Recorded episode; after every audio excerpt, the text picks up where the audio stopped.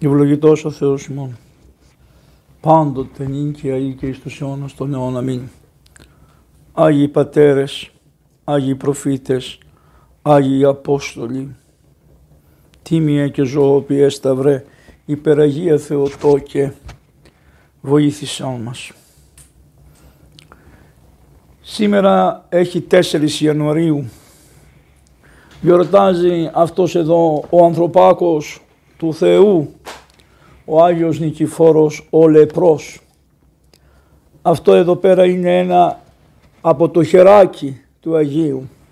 Έχει δε το χαρακτηριστικό ότι είναι μία φάλαγγα που είναι έτσι, επειδή έτσι ήσαν τα χεράκια. Εγώ έζησα μέσα στο λιμωδόν 12 χρονών παιδί, αλλά δεν πρόλαβα τον Άγιον αυτόν. Όμως ο πατήρ Ευμένιος κάτω από το κρεβάτι του είχε ένα κουτί όπου είχε τα λείψανα αυτά τα ευωδιάζοντα και ακόμα ευωδιάζουν όπου το βάλεις ευωδιάζει.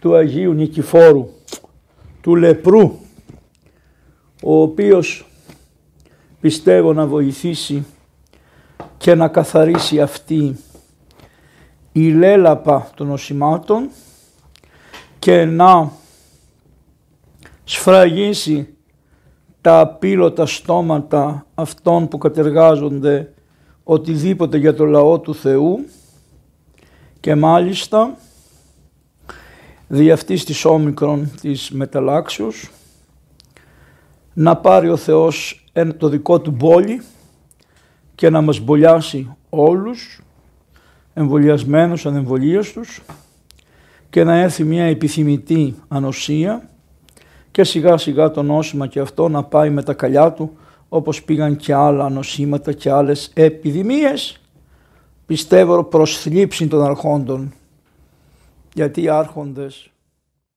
ο Άγιος Δικηφορός ο Λεπρός ή το άγνωστος και στην δομή της Εκκλησίας τη διοικητική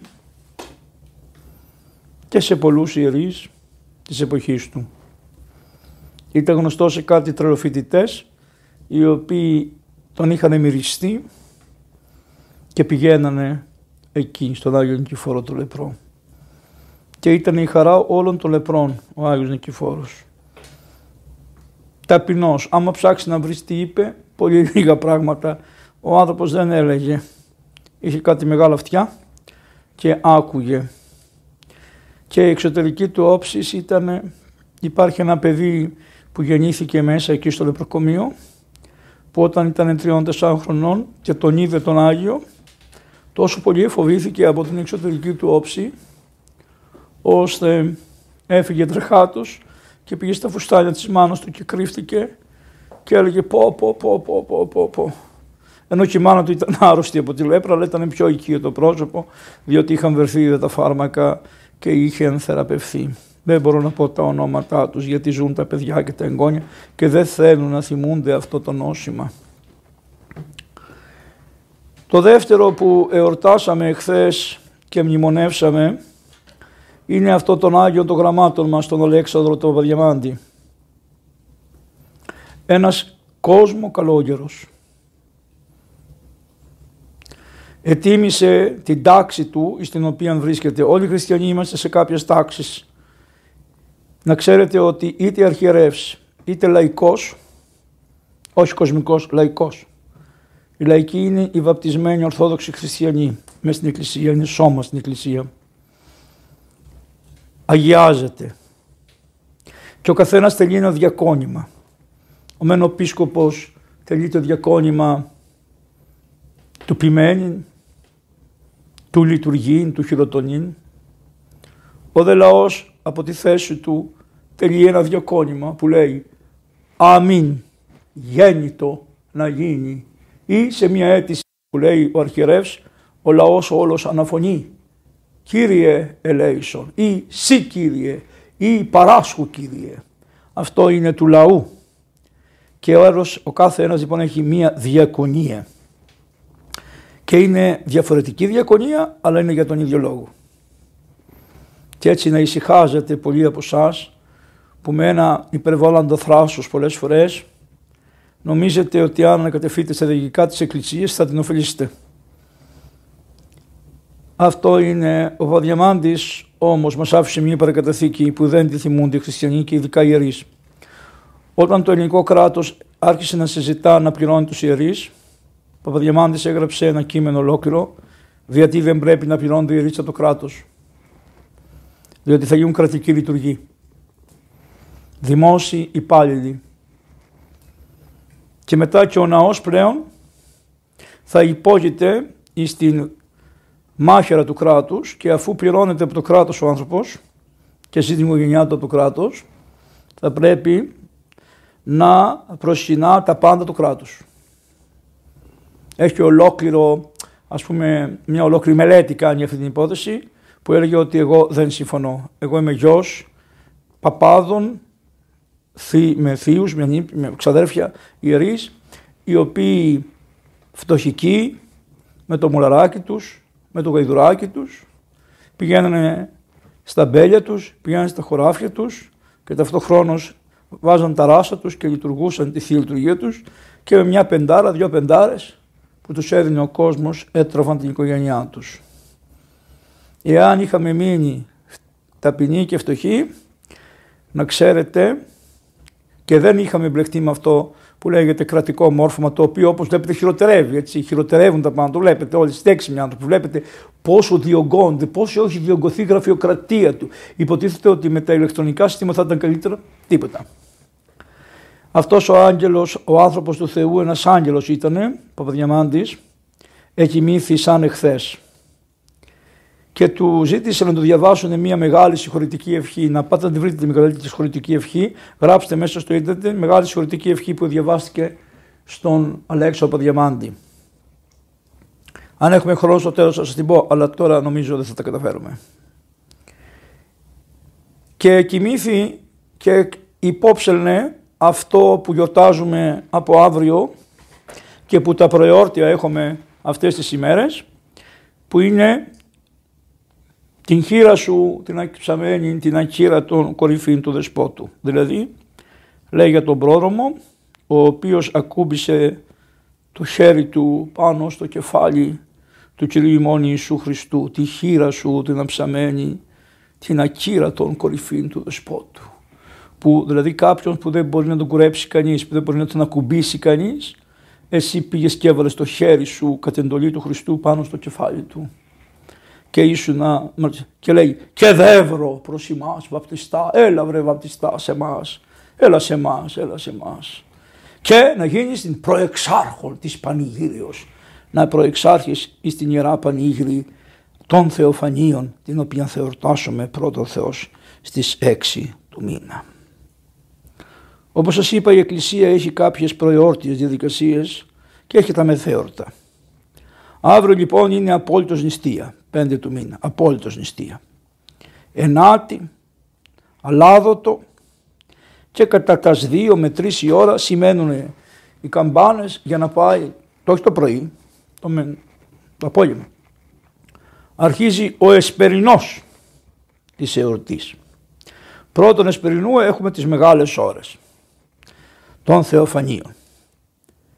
Έχουν παραμείνει τώρα αυτές οι γιορτές, δηλαδή οι μεγάλες ώρες των Θεοφανίων, ο Εσπερινός των Θεοφανίων, το, ο αγιασμός, ο μεγάλος αγιασμός που θα γίνει και αύριο και την μου ημέρα, περίπου είναι ένα ιεροσολυμίδικο τυπικό, το οποίο μας το περιγράφει μία δούλη του Θεού Εθερία, η οποία επισκέφθηκε τα Πανάγια προσκυνήματα λίγο μετά που τα είχε τακτοποιήσει και τα είχε φτιάξει η Αγία μας Ελένη. Περιγράφει λοιπόν ότι όταν πήγε αυτή η εορτή των Θεοφανίων και των Επιφανίων γινόταν μαζί. Οι αρχαίοι όταν έλεγαν Θεοφάνια εννοούσαν τη γέννηση και όταν έλεγαν Επιφάνεια εννοούσαν τη βάπτιση. Η Εκκλησία η Ανατολική μέχρι τον Ιστουνιανό περίπου μέχρι την εποχή του Κυρίλου Πατριάρχου Ιεροσολύμων ετελούσε τα δύο εορτάς μαζί. Όμως είδαν ότι δεν έφτανε η μέρα να τελέσουν τις δύο εορτές. Γιατί έπρεπε να φύγουν από τη Βιθλεέμ που ήταν 3,5 μίλια από τα Ιεροσόλυμα και μετά να πάνε 13 μίλια ανατολικά για να κάνουν τη βάφτιση. Δεν προλάβαιναν οι άνθρωποι. Και με αποτέλεσμα, εορτάζοντας οι δύο γιορτές μαζί, να μην καταφέρουν να λένε όλα αυτά που ήθελαν για τις γιορτές. Και έτσι ο Κύριλλος έγραψε ένα γράμμα στον, σε ένα Πάπα Ρώμης και του είπε «Βρε Άγιε Πατέρα, επειδή όλα τα χαρτιά τα έφερε ο Τίτος στα Ιεροσόλυμα, από τα Ιεροσόλυμα τα έφερε στη Ρώμη. Για ερεύνησε τις βιβλιοθήκες εκεί ό,τι υπάρχει, να ειδούμε πότε περίπου είναι η μέρα της γεννήσεως του Χριστού και να φέρουμε τη γέννηση στην ημέρα της και να φέρουμε τα θεοφάνεια να τις ξεχωρίσουμε αυτές τις δύο γιορτές και τότε πράγματι διερεύνησαν, είναι μεγάλο θέμα, δεν μπορώ τώρα να σας το αναλύσω, το έχω πει σε άλλη, άλλη ε, ομιλία μου για τη γέννηση. Και τότε διερεύνησαν οι άνθρωποι και όρισαν τα Χριστούγεννα να είναι στι 25 του Δεκεμβρίου και να παραμείνει η εορτή στις 6. Όμως τι γινότανε, τα αρχαία χρόνια λοιπόν τι γινότανε; Την παραμονή κάμανε τον Εσπερινό και τη Θεία Λειτουργία που ήταν αφιερωμένη στα θεοφάνεια, δηλαδή στη γέννηση του Χριστού, όταν ήταν δύο γιορτές μαζί. Και το πρωί κάμανε τη Θεία Λειτουργία που ήταν αφιερωμένη στα επιφάνεια, δηλαδή στη βάφη του Χριστού και τον Μεγάλο Γεσμό. Έτσι ήταν αυτές οι δύο γιορτές ενωμένες. Όταν ξεχώρισαν όμως οι γιορτές, το τυπικό παρέμεινε. Και έτσι λοιπόν είναι ίσως το μοναδικό φαινόμενο και πρέπει αυτό να το καταλάβουν και κάποιοι υπερβολικοί θεούσοι που λέγανε δύο λειτουργίες την ίδια μέρα. Μάλιστα γιατί; Έτσι θα έχει η Εκκλησία. Στον Εσπερινό γίνεται η θεία λειτουργία του Μεγάλου Βασιλείου και μετά δεν προλαβαίνουμε το πρωί. Πολλές φορές δεν υπάρχει και αγρυπνία και στην οποία αγρυπνία γύρω στις 5 ώρα το πρωί κάνουν τον αγισμό έξω. Ο αγισμό γίνεται πρωτού τη δοξολογία. Όχι τώρα που για να διευκολύνετε όλους αυτούς που κοιμούνται την κάνετε μετά τη δοξολογία του αγισμό. Ο αγισμό γίνεται πρώτης δοξολογίας. Όπως και η λιτανία των Αγίων Εικόνων γίνεται πρώτης δοξολογίας. Ό,τι που σας το κάνουμε μετά. Όλα αυτά για όλα αυτά τα τρώγατε μια χαρά και δεν μιλάγατε καθόλου για αυτέ τι μετακινήσει, μεταθέσει κτλ. Μια χαρά. Λοιπόν, βεβαίως είναι μια ευκαιρία τώρα να πούμε ότι αυτό που μας έκανε η κυβέρνηση και υπάρχουσε και η Εκκλησία και μετέφερε από 9-12, ναι, μεν υπακούμε, υπακούμε, αλλά το θεωρούμε παράλογο. Και πρέπει να το ξαναγυρίσουμε το λέμε ότι είναι παράλογο. Και αποδείχτηκε, αποδείχτηκε τώρα, πώς αποδείχτηκε, όταν, ενώ ήταν μέχρι τι 12 η ώρα, λέει θα είστε στα σπίτια σας όλοι κτλ. κτλ. Μετά λέει οι ίδιοι το πήρανε πρόταση, το πήρανε δύο ώρα. Α, για τη γιορτή αυτή στην οποία τη χαρήκανε πάρα πολύ οι Πακιστανοί. Οι συμπολίτες μας οι Πακιστανοί τη χαρήκαν τη γιορτή μια χαρά. Και όχι μόνο τη χαρήκανε, αλλά πληρώσανε και το νόμισμα στους υβριστές της Παναγίας. Τους πληρώσανε νόμισμα. Στο Καμερούν στο, στη Λαχώρη, παντού ακούγανε ο κόσμος αυτό που έλεγαν οι Πακιστανοί εναντίον του Πρωθυπουργού της χώρας. Αυτοί είσαστε. Την κυρία Θεοτόκο έβρισες σε όλο τον κόσμο. Εμένα μου ήρθαν από το Καμερούν τα μαντάτα. Σε όλο τον κόσμο μεταφερθήκαν αυτά τα, τα κλίπ που είχαν πάρει αυτοί οι Πακιστανοί οι καημένοι αδερφοί μας και μαζευτήκαν. Σε όλο τον κόσμο μαζευτήκαν και μάλιστα ακούγονται μέσα και ύβρις για τον Πρωθυπουργό της χώρας μας. Α, δεν πρόλαβες να τελειώσει το μελάνι που βγήκε ο, ο, ο εκπρόσωπος να υπερασπιστεί τον άλλον εκεί πέρα, ο οποίος βγήκε δεν πρόλαβε. Πότε πρόλαβε να έρθει η, μετα, η μετα, αυτή η μετάλλαξη Καμερούν και βγαίνει αμέσως ο κύριος αυτός ο Μόσχερος να μας πει για τη μετάλλαξη. Που την ξέρεις, βρέσει τη μετάλλαξη Καμερούν ακόμα, πότε προλάβατε να τη μάθετε. Αλλά να διασπείρει, να κάνει αμέσως, αμέσως και επίσης να αποδείξεις κάτι άλλο. Ότι στη θέση στην οποία βρίσκεται παίρνει τα λεφτά του δικαίω ο άνθρωπος. Ναι. Διότι σου λέει πρέπει να προσιάζουμε να φαίνεται ότι κάνω τη δουλειά μου. Αφού έκαμε την προηγούμενη δουλειά, την παραμονή των, Θεο, των Χριστουγέννων, τώρα λοιπόν φαίνεται να κάνει τη δουλειά και αρχίζει και λέει: Ω, είναι μετάλλαξη, είναι μετάλλαξη κλπ. Δεν ξέρω τι, ποιες είναι οι μεταλλάξεις. Δεν θεωρώ ότι είναι και γιατρός κιόλας. Λοιπόν, ε, αυτά είναι στα χέρια των γιατρών και μόνο οι γιατροί και όσοι είμαστε γιατροί, και όσοι είμαστε γιατροί, έχουμε δικαίωμα να τα συζητούμε, να τα αναλύουμε κτλ. Τώρα, τεχνικοί και τεχνοκράτες Α καθίσουν στη θέση τους και λίγο πιο πίσω. Πιο πίσω λίγο. Διότι το Καμερούν είναι μια χώρα αναδειωμένη, είναι μια χώρα με πώς το λένε, ε, καλή ιατρική στις μεγάλες πολιτείες και αγωνιστική ιατρική που δεν την ξέρουν οι Ευρωπαίοι καθόλου την αγωνιστική ε, του Καμερούν την ιατρική και θέλω να το τιμήσω αυτό και να το τονίσω και πει κάτι άλλο. Να του πω και να του θυμίσω ότι είναι ντροπή να, να βαφτίζουν μία μετάλλαξη με το όνομα μιας χώρας. Αυτό είναι ντροπή. Δεν πρέπει να βαφτίσει μια μετάλλαξη με το όνομα της χώρας. Γι' αυτό όταν είπα την Μποτσουάνα, Μποτσουάνα, Μποτσουάνα, μετά που είδατε ότι δεν είναι σωστό, λοιπόν τη βγάλατε όμικρον. Και τώρα λοιπόν, να μην την ξαναπείτε Καμερούν, ψάξτε να τη βρείτε μια άλλη μετάλλαξη, να την πείτε και να μην, ε, πώς το λένε, ε, με το δάχτυλό σας μια χώρα που δεν ξέρετε και να είναι αυτό που λέτε. Δεν ξέρετε να είναι Και επειδή εγώ είμαι ιερεύς στο Καμερούν, δεν το τονίζω αυτό το πράγμα και να προσέχετε πάρα πολύ τι λέτε και να μην τα βαφτίζετε με τα, όνομα, με τα ονόματα των χωρών που τάχα ήρθανε, γιατί και από το Καμερούν μπορεί να πήγε καπαλού. Δηλαδή αυτή η δουλειά θα κάνουν τώρα. Να λέτε αυτά τα ονόματα που τα λέτε. Δέλτα, Μπέκα, Γκούτα, τι άλλο θα βρείτε να βάλετε Ωραία. Και, και ξέρω ότι είναι, ακούστε, οι επιδημίες αυτές είναι πάρα πολύ καλές. Συμφέρουν πάρα πολύ οικονομικά τους πλουτοκράτες, ε, τα πάντα, τα πάντα. Ανεβάστε τις τιμές, τα πετρέλαια, τα πάντα, τα πάντα. Τα Μια χαρά.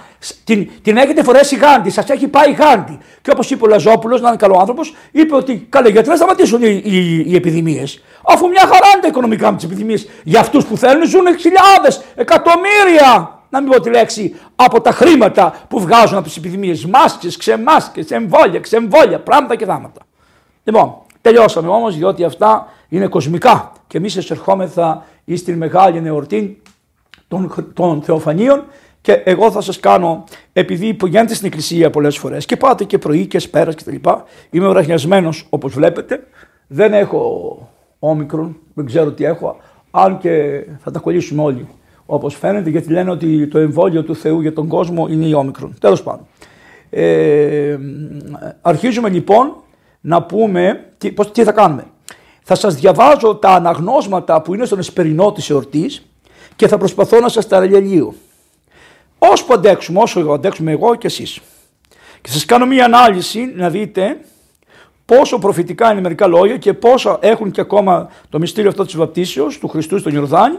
Είχε προϋποθεί από τους πατέρες, από τους Αγίους προφήτες και είχε προτυπωθεί και από τον Μωυσή και, και πρώτα ο Θεός βέβαια τους τα έδωσε όλα αυτά τα δικαιώματα, αλλά και οι προφήτες τα είδαν και τα έγραψαν και γι' αυτό τις προφητείες αυτές που διαβάζουμε, τις οποίες πολλές φορές δεν τις καταλαβαίνετε, θα σας αναλύσω σιγά σιγά όσο μπορώ. Είναι και ωραία, είναι απλά, θα τα κάνουμε απλά, θα καταλάβετε και θα χαιρόσαστε που θα λέτε μα τι πλούτο έχει αυτό η, η Αγία μας Γραφή, τι πλούτο έχει και εμείς δυστυχώς δυστυχώς δεν έχουμε γνώση της Αγίας μας Γραφής. Όπως έχω πει, όλες οι ομιλίες αφιερώνονται στον κεκειμένο Ιερεμία Φούντα, τον άνθρωπο αυτόν της Παλαιάς Διαθήκης, τον άνθρωπο αυτόν το, της χάρη της Εκκλησίας, αλλά αυτή η ομιλία αφιερώνεται και στον Κοσμά. Τον αδερφό μας, τον αρχιερέα μας, τον καλό άνθρωπο. Εχάσαμε δύο αρχιερείς αξιολογωτά του μέσα σε πολύ λίγο χρονικό διάστημα. Αγίους ανθρώπους. Αγίους ανθρώπους. Αγίους. Τον Κοσμά, τον Κοσμά, φτωχός, ταπεινός, γλυκύτατος. Αυτός ήταν πολύ απλός. Μπορούσε με την καλοσύνη του να, να κάνει όλους να το σέβονται. Και όταν δημιουργήθηκε ένα πρόβλημα στην περιοχή του, πήγε και πήρε τη σημαντική ράβδο και πήγε στο δημοτικό, στο δημοτικό συμβούλιο και την κατέθεσε απάνω στην, στην, στο τραπέζι του δημάρχου και του είπε εάν αυτό γίνει στην πόλη εγώ αφήνω εδώ την μπαστούνα μου και παρετιέμαι. Και επειδή ήταν τόσο καλός και άγιος άνθρωπος και τον αγαπούσε ο λαός, μόλις είπε αυτό το λόγο, είπε ο Δήμαρχος: Ό,τι θέλεις εσύ θα γίνει δεσπότη μου. Δια της παρετήσεως, δια της υποχωρήσεως, δια της ταπεινώσεως εκρατούσε το λαό εδώ πέρα. Και κάτι άλλο έχουν τις μπαστούνες, χτυπάνε στο κεφάλι των ανθρώπων. Λοιπόν, θα κλάψει, έκλαψε, έχει κλάψει όλο το Μεσολόγγι και όλοι οι τόποι που θα ερημώσουν από αυτόν τον γλυκύτατο άνθρωπο τον Κοσμά. Την ευχή τους να έχουμε, του Κοσμά και του Ιερεμία την ευχή να έχουμε. Ώρα λοιπόν την ομιλία αυτή την αφιερώνω στο γέροντα υπεραναπαύσεως του γέροντος Ιερεμίου του Φούντα, ο οποίος μας έμαθε να αγαπάμε την Παλαιά Διαθήκη και όλα αυτά τα κείμενα που θα σας διαβάσω. Και πάμε κάτι που έχετε παρατηρήσει αλλά δεν μπορείτε να το καταλάβετε είναι το εξής, ότι όταν έχουμε δεσποτικές μεγάλες γιορτές, δηλαδή τη γέννα του Χριστού, τα θεοφάνεια, τα επιφάνεια και την Ανάσταση του Χριστού, το πρώτο που διαβάζουμε, το πρώτο κείμενο προφητεία είναι από τη γέννηση το πρώτο κεφάλαιο. Και λέει κανείς, καλά, εδώ εμείς λέμε για τα θεοφάνεια, εδώ εμείς λέμε για το Χριστού τη Σταύρωση. Είναι ανάγκη να μας βάζετε κάθε φορά το πρώτο κεφάλαιο της γεννήσεως, το οποίο λέει τα εξής. Εν αρχή επίσης ο Θεός των ουρανών και τη γη. Η δε γη είναι αόρατος και ακατασκεύαστος και σκότος επέκει το επάνω της αβίσου και πνεύμα Θεού επεφέρε το επάνω του ύδατος. Γιατί το βάζει αυτό σε κάθε μεγάλη γη. Γιατί θέλει να πει ότι αυτός που δημιούργησε τον κόσμο είναι ο Κύριος ημών Ιησούς Χριστός. Είναι ο ίδιος που βλέπετε στη Φάτνη. Είναι ο ίδιος που μπαίνει μέσα στον Ιορδάνη. Είναι ο ίδιος που το βλέπετε να σταυρώνεται. Είναι ο ίδιος που το βλέπετε να ανασταίνεται. Είναι ο ίδιος που το βλέπετε να αναλαμβάνεται. Είναι ο ίδιος ο οποίος παρακαλεί τον Πατέρα ως παράκλητο να στείλει τον παράκλητο πνεύμα του Άγιον.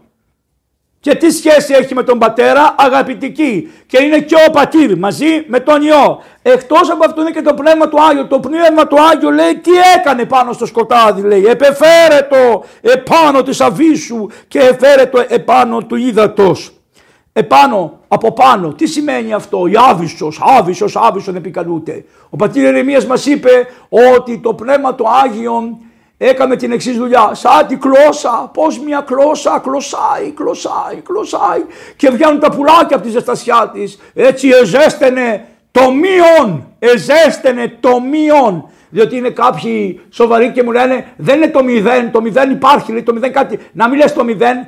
Μωρέ, ελάτε να κοπιάσετε, να κάνετε μία ομιλία. Ξέρω εγώ πάρα πολύ καλά να ακούω τις ομιλίες μου, τις διορθώνω μετά, μια χαρά. Ελάτε να τα πείτε, να τα πείτε εσείς και μετά από κριτές εχόρτασα, κριτές, κατηγορητές. Να είστε καλά, ευχαριστώ, ευχαριστώ πάρα πολύ για τη στήριξη αυτών των θεουσών των πολύ θεουσών που ήταν εναντίον του Κολυμπαρίου, εναντίον ε, πώς το λένε, του Πατριάρχου. Ένα, τώρα, τώρα που υποφέρουμε εμείς στην Αφρική και η Αγία Ρωσία, η μαμά Ρωσία με τον Πούτιν και με τον Πατριάρχη χύμιξε μέσα στην Αφρική να πάρει τον υδρότα σας βρε κακομύριδες Έλληνες που αγωνιστήκαμε, που χύσαμε αίματα για να κατηχήσουμε τους ανθρώπους η μαμά αποφάσισε ότι θα γίνει οικουμενική εκκλησία και απλών το χέρι της πάνω στα δίκαια του Πατριαρχείου Αλεξανδρίας. Θα μιλήσω με μια άλλη φορά αναλυτικά τι κάνει η Ρωσία τόσα χρόνια και πώς πάει να μοιάσει με το Βατικανό με αυτά που έκανε το Βατικανό.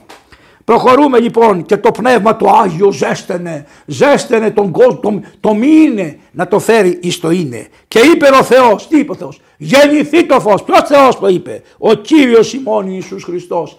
Γι' αυτό το λέει, γεννηθεί το φως. Και είδε ο Θεός το φως ότι καλό και τότε διεχώρισε ο Θεός αναμέσω του φωτός και αναμέσω του σκότους και εκάλεσε ο Θεός το φως το είπε ημέρα το δε σκότος το εκάλεσε νύχτα και γένετο προσέξτε εσπέρα εγένε το πρωί ημέρα μία. Τι σημαίνει; Από το σκότος, από το μειόν ήρθε το όν, το φως. Και ας θέλετε να σας πω και φυσική, η ενέργεια. Κάτι το καταπληκτικό που όσο πάει πίσω ο χρόνος χρειαζόμαστε ένα Στίβεν Χόπτσις να μας τα αναλύσει αυτά. Ο οποίος σημειωτέων λίγες μέρες που του να πεθάνει άλλαξε τελείως τις απόψεις τις οποίες έχει. Διότι μια υγεία επιστήμη είναι αυτή η οποία έχει τη δυνατότητα να πει έκανα λάθος παιδιά εδώ. Τόσα χρόνια έκανα λάθος. Τώρα το διορθώνω και να μην έχετε απολυτότητα σε αυτή την επιστήμη. Η επιστήμη, η επιστήμη είναι μια διαργασία και αν η επιστήμη δεν θέσει ερώτημα στον εαυτό της για να αυτοαναιρεθεί δεν είναι επιστήμη συνέρθετε, έρθετε στην πραγματικότητα. Μη θαυμάζετε τις βλακίες των δημοσιογράφων. Αυτά είναι ανοησίες των δημοσιογράφων η επιστήμη και η επιστήμη. Τίποτα δεν επίσταται. Το χώμα καλά. Αφού είμαστε χώμα βρε κακομιλίδες. Επίστασε καλός. Αυτό σημαίνει επιστήμη. Γνωρίζω. Γνωρίζεις καλός. Γνωρίζω αλλά μ, έχω και ένα όριο. Δεν τα ξέρω όλα και κάλεσε ο Θεός. Και έγινε το εσπέρα και έγινε το πρωί. Άρα έχουμε εσπέρας και πρωί. Γι' αυτό εμάς οι εορτές μας, όπως και των Εβραίων κτλ., αρχίζουν από το εσπέρας με τον εσπερινό και γι' αυτό παρουσιάζεται στην Εκκλησία και γι' αυτό αύριο θα κάνουμε τον εσπερινό και μετά θα πάει το πρωί και αυτό το λέει η ημέρα μία. Τώρα τι είναι η ημέρα μία αυτή; Αυτή η ημέρα μία στο Θεό μπορεί να είναι εκατομμύρια χρόνια. Εκατομ... Δισεκατομμύρια χρόνια να είναι η ημέρα του Θεού.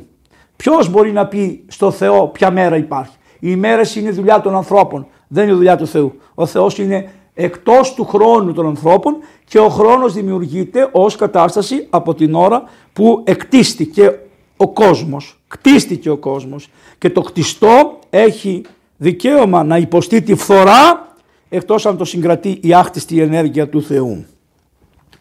Και μετά είπε ο Θεός να γίνει το, να γίνει το στερέωμα εν μέσω του ουρανού του ύδατος και να διαχωρίζει αλλά μέσω του ύδατος και γίνεται το αμέσως βλέπετε είναι η πρώτη προφητεία στην οποία αναφέρεται το νερό. Το νερό.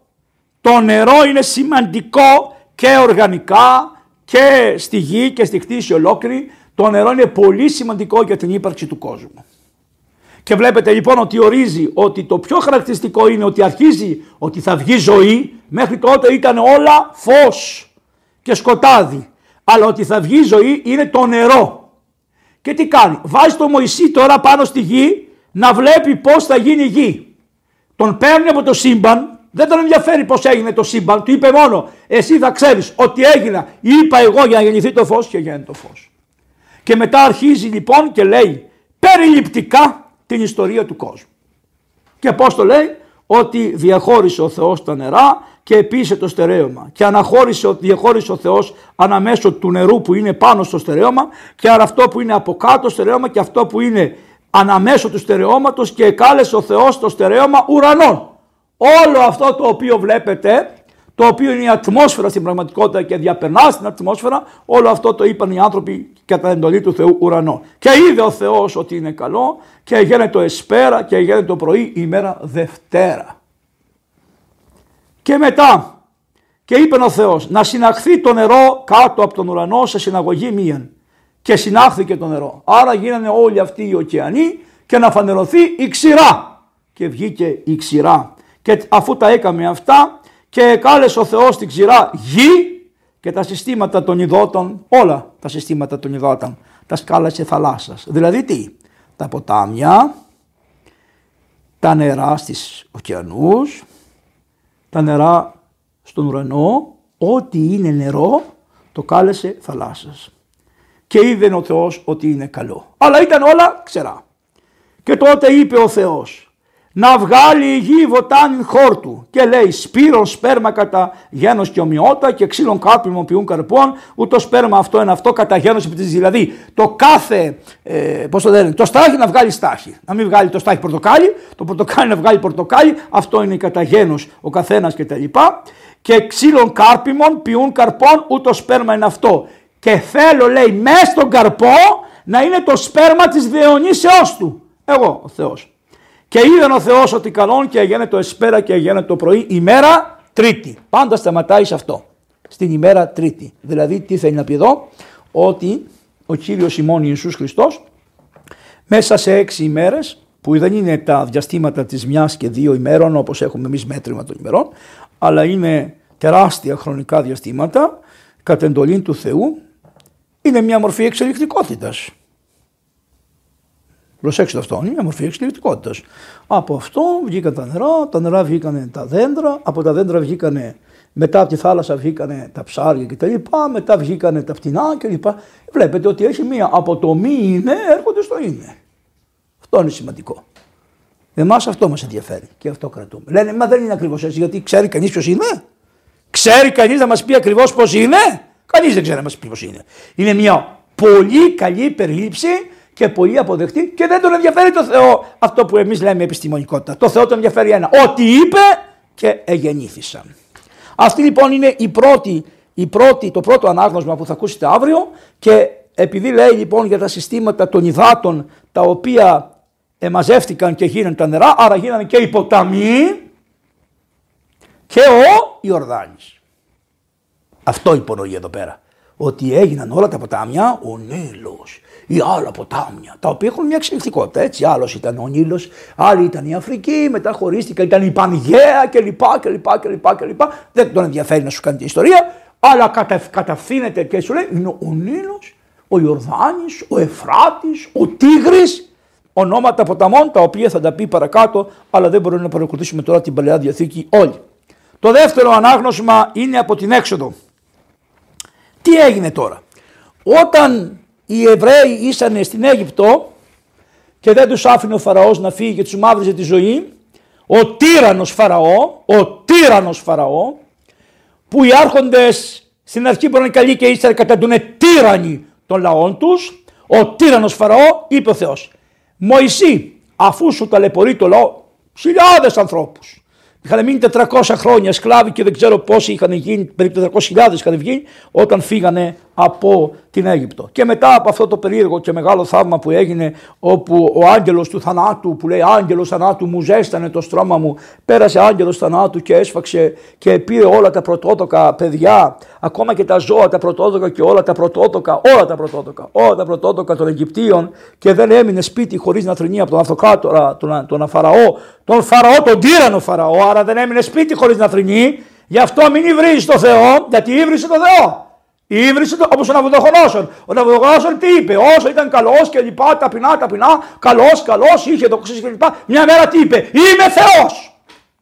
Ανέβηκε στο θρόνο και είπε, Είμαι Θεός. Και μόλις το είπε, ακούει μια φωνή του λέει, να μην πω τη λέξη γιατί είναι μερικοί θεούσοι που τους κακοπηγαίνει όταν λέω, λέει, λέω κακές λέξεις και ήταν ένας ο οποίος έχει μια οικογένεια και λέει Μα δεν είναι σωστό να ακούω τον πατρ Ευάγγελο να μιλάει και η οικογένειά μου ταράζεται γιατί λέει κακές κουβέντες. Ναι, πολλές κακές κουβέντες λέω καημένοι άνθρωποι. Τα κακά σας τα έργα, τα καλά σας και τα κρυφά σας και τα φανερά σας και κακά σας έργα δεν σας επήραξαν. Αλλά όταν ο Κύριος είπε ότι μην πλανάστε πόρνοι και μαλακοί δεν εισέρχονται στη βασία των ουρανών, αυτό το μαλακί ή γαμί σας που λέει στο Ευαγγέλιο 7 φορές, θα εσείς αλλάζετε και το λόγο και λέτε ενυμφεύθη, ενυμφεύθη. Μερικοί θεούσοι από εσάς. Να αφήσετε ρε το Ευαγγέλιο όπως είναι. Και όταν έρχεται η ώρα να μην κάνετε τις αμαρτίες που ξέρουμε και εγώ και εσείς ότι κάνουμε. Κάνουμε.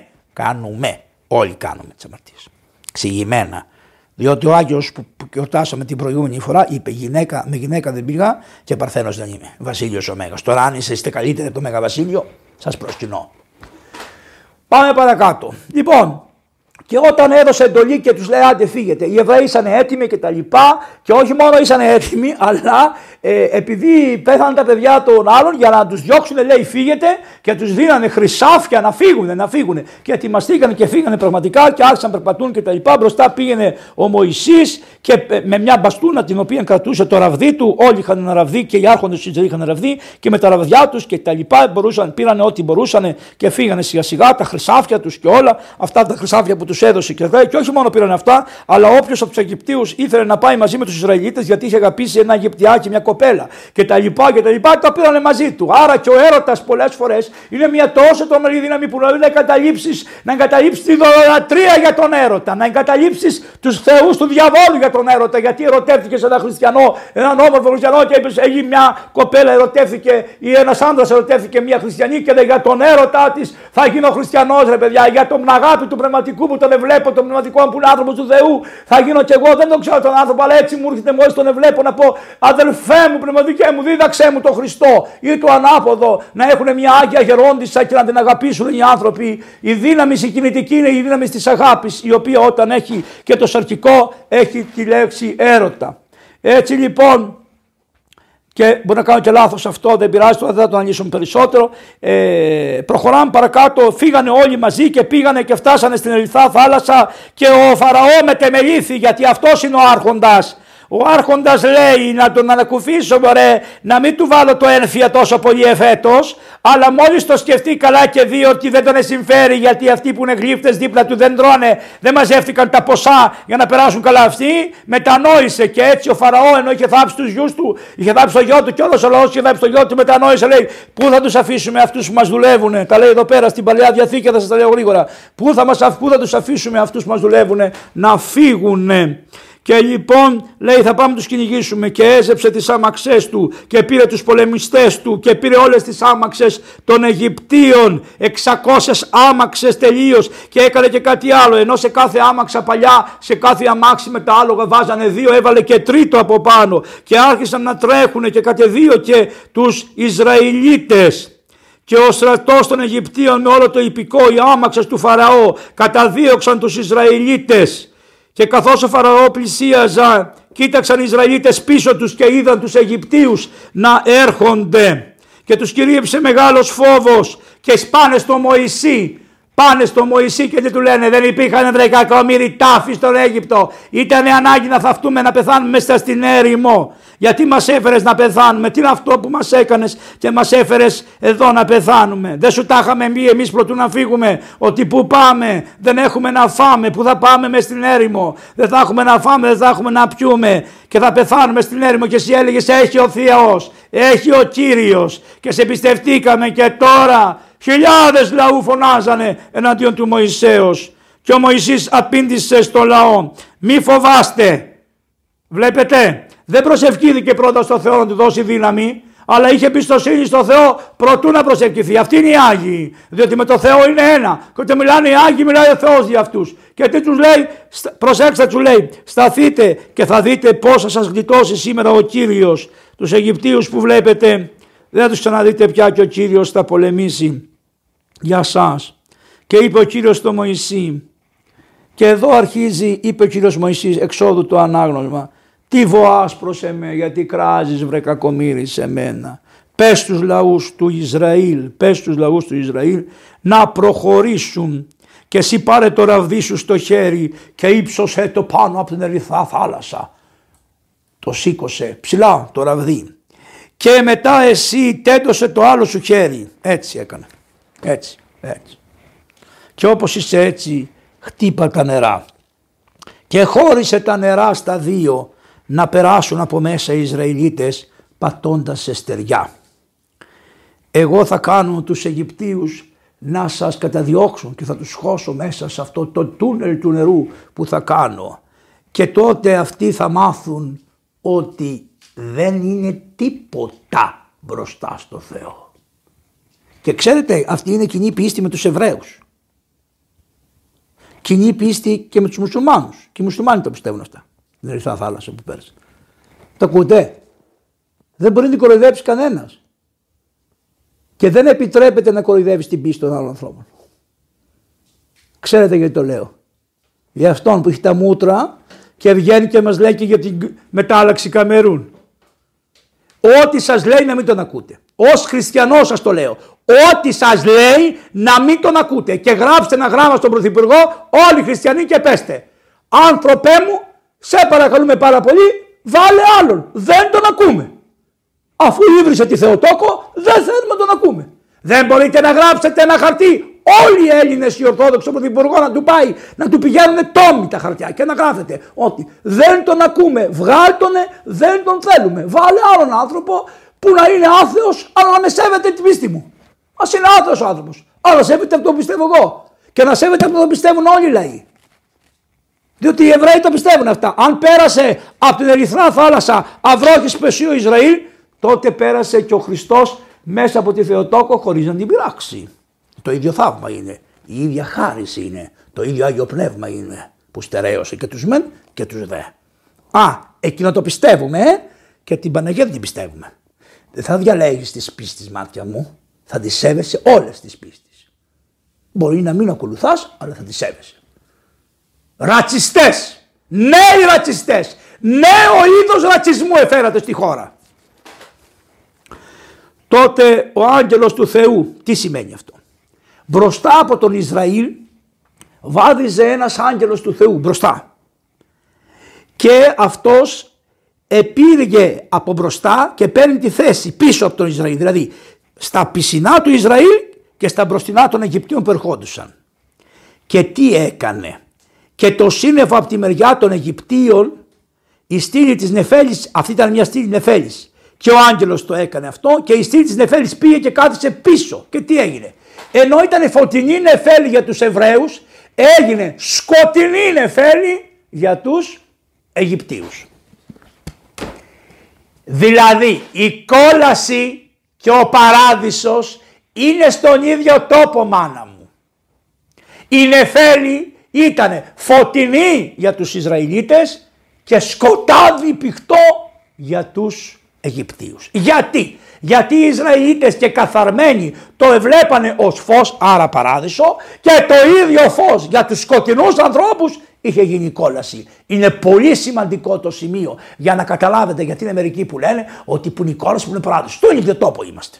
Στον ίδιο τόπο. Οι μεν βλέπουν τον Θεό ως φως χάριτος όπως οι Ισραηλίτες και οι άλλοι βλέπουν τον Θεό ως σκοτάδι πυκνό και πυκτό όπως το έβλεπαν οι Αιγύπτιοι. Φταίει το όμα της καρδίας μας. Δεν φταίει ο Θεός. Το όμα της καρδίας μας φταίει. Είδατε, δεύτερη ανάγνωση, είμαστε στο δεύτερο ακόμα και κοιτάξτε τι θεολογία έχει μέσα αυτό το βιβλίο που λέγεται Παλαιά Διαθήκη του μας προετοιμάζει. Ποιος ήταν αυτός ο άγγελος που πήγαινε μπροστά και κανόνιζε τα πάντα κτλ.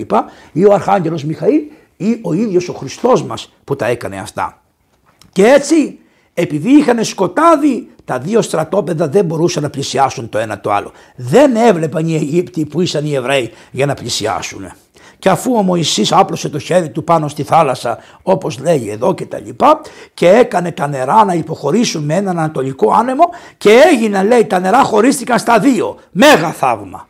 Μέγα θαύμα την κυρία Θεοτόκο μας και οι Ισραηλίτες πέρασαν από μέσα πατώντας τα πόδια τους εστεριά ενώ τα νερά προσέξτε τι λέει κάνανε τείχος δεξιά και αριστερά. Πόσα μέτρα, 10, 15, γυρίζανε και τα βλέπανε και λέγανε πα, πα.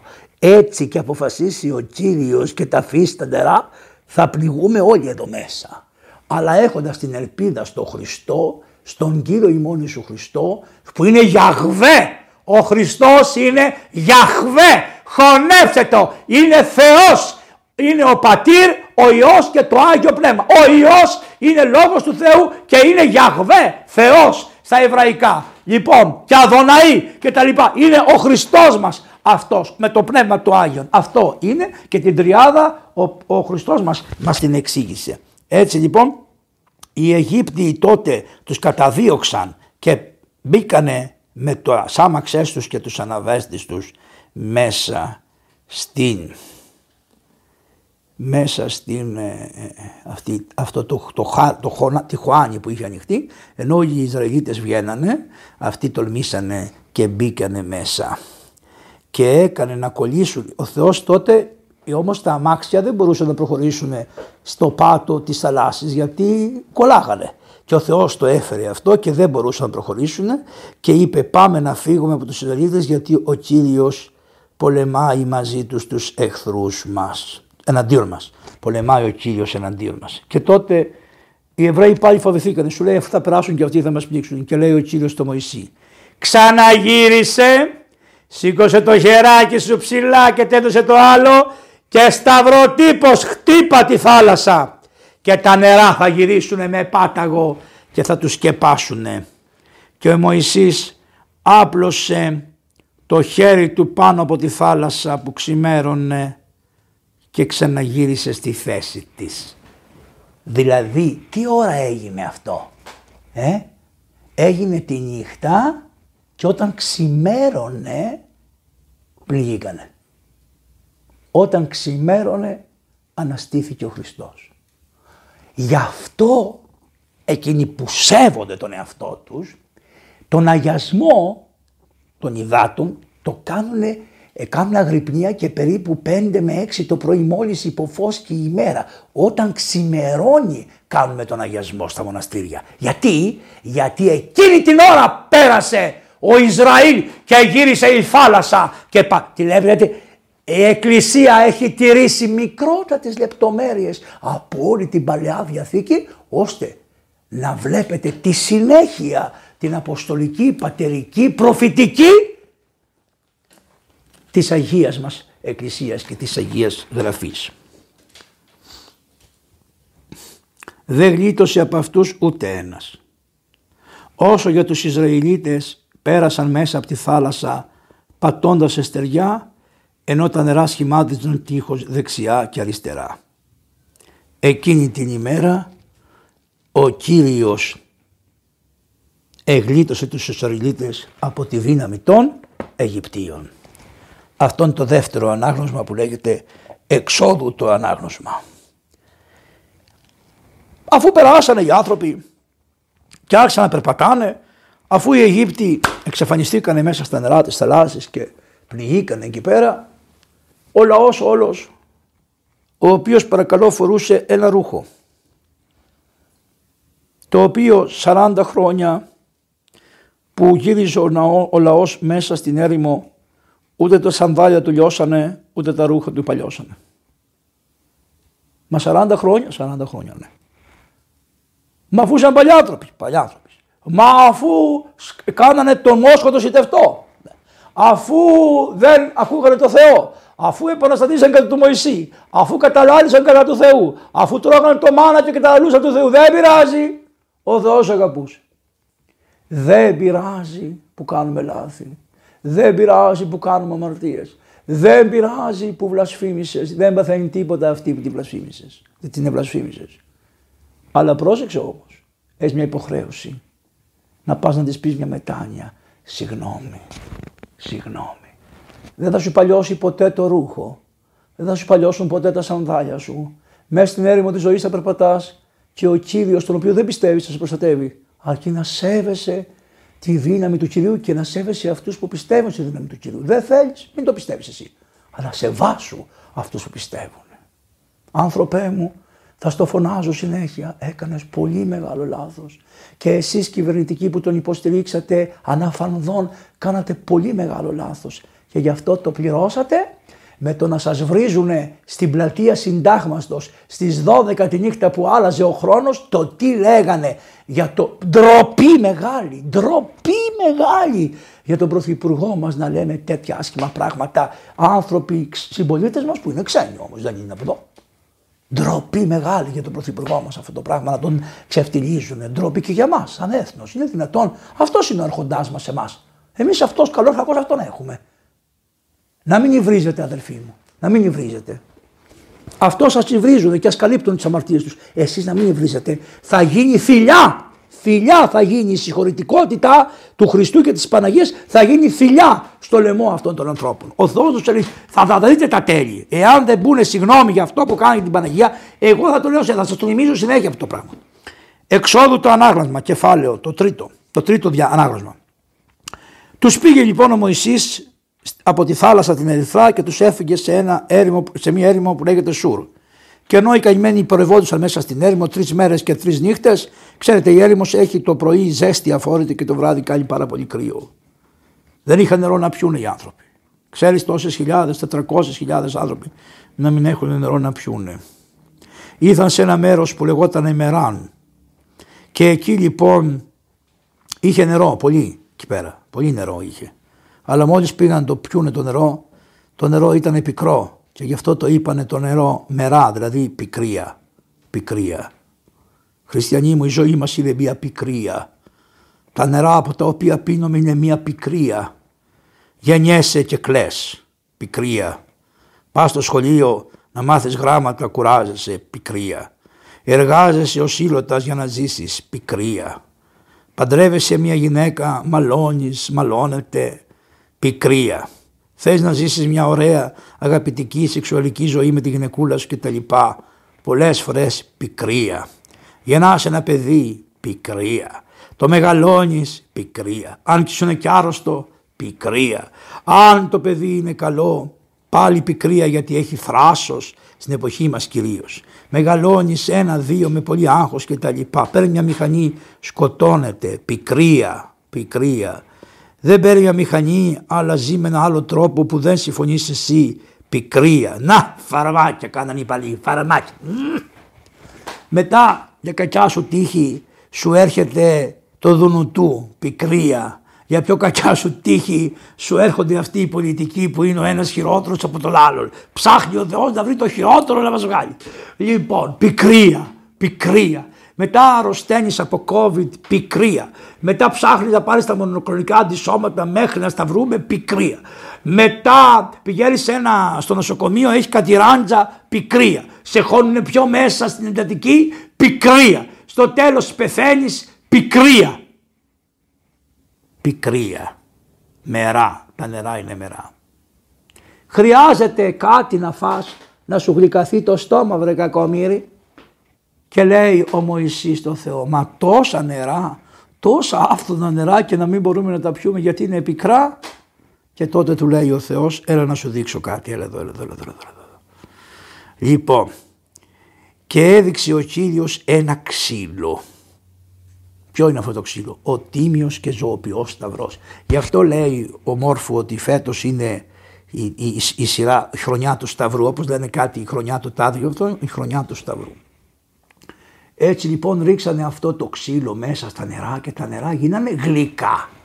Άρα, εάν αγκαλιάσεις το Σταυρό του Χριστού, όλη η θάλασσα της πίκρας που τραβάς θα γίνει θάλασσα γλύκας και δοξασμού. Δηλαδή, άρρωστο παιδί, δόξαση ο Θεός. Πέθανε το παιδί, δόξαση ο Θεός. Καρκίνο, δόξαση ο Θεός.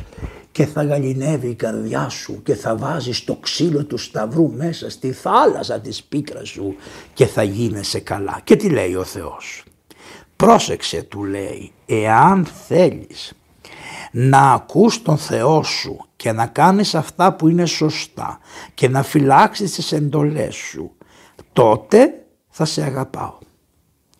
Εάν όμως δεν θελήσεις να φυλάξεις εντολές μου, οι οποίες είναι για σας το ξύλο του γλυκασμού, τότε θα πάθετε από μόνοι σας τις αρρώστιες που πάθανε οι Αιγύπτιοι. Άρα σου λύνει και το θέμα.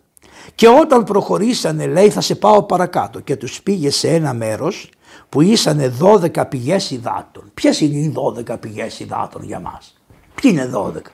Οι Άγιοι Απόστολοι μας. Το στόμα των Αγίων Αποστόλων. Προφητευμένος και ο αριθμός των Αποστόλων.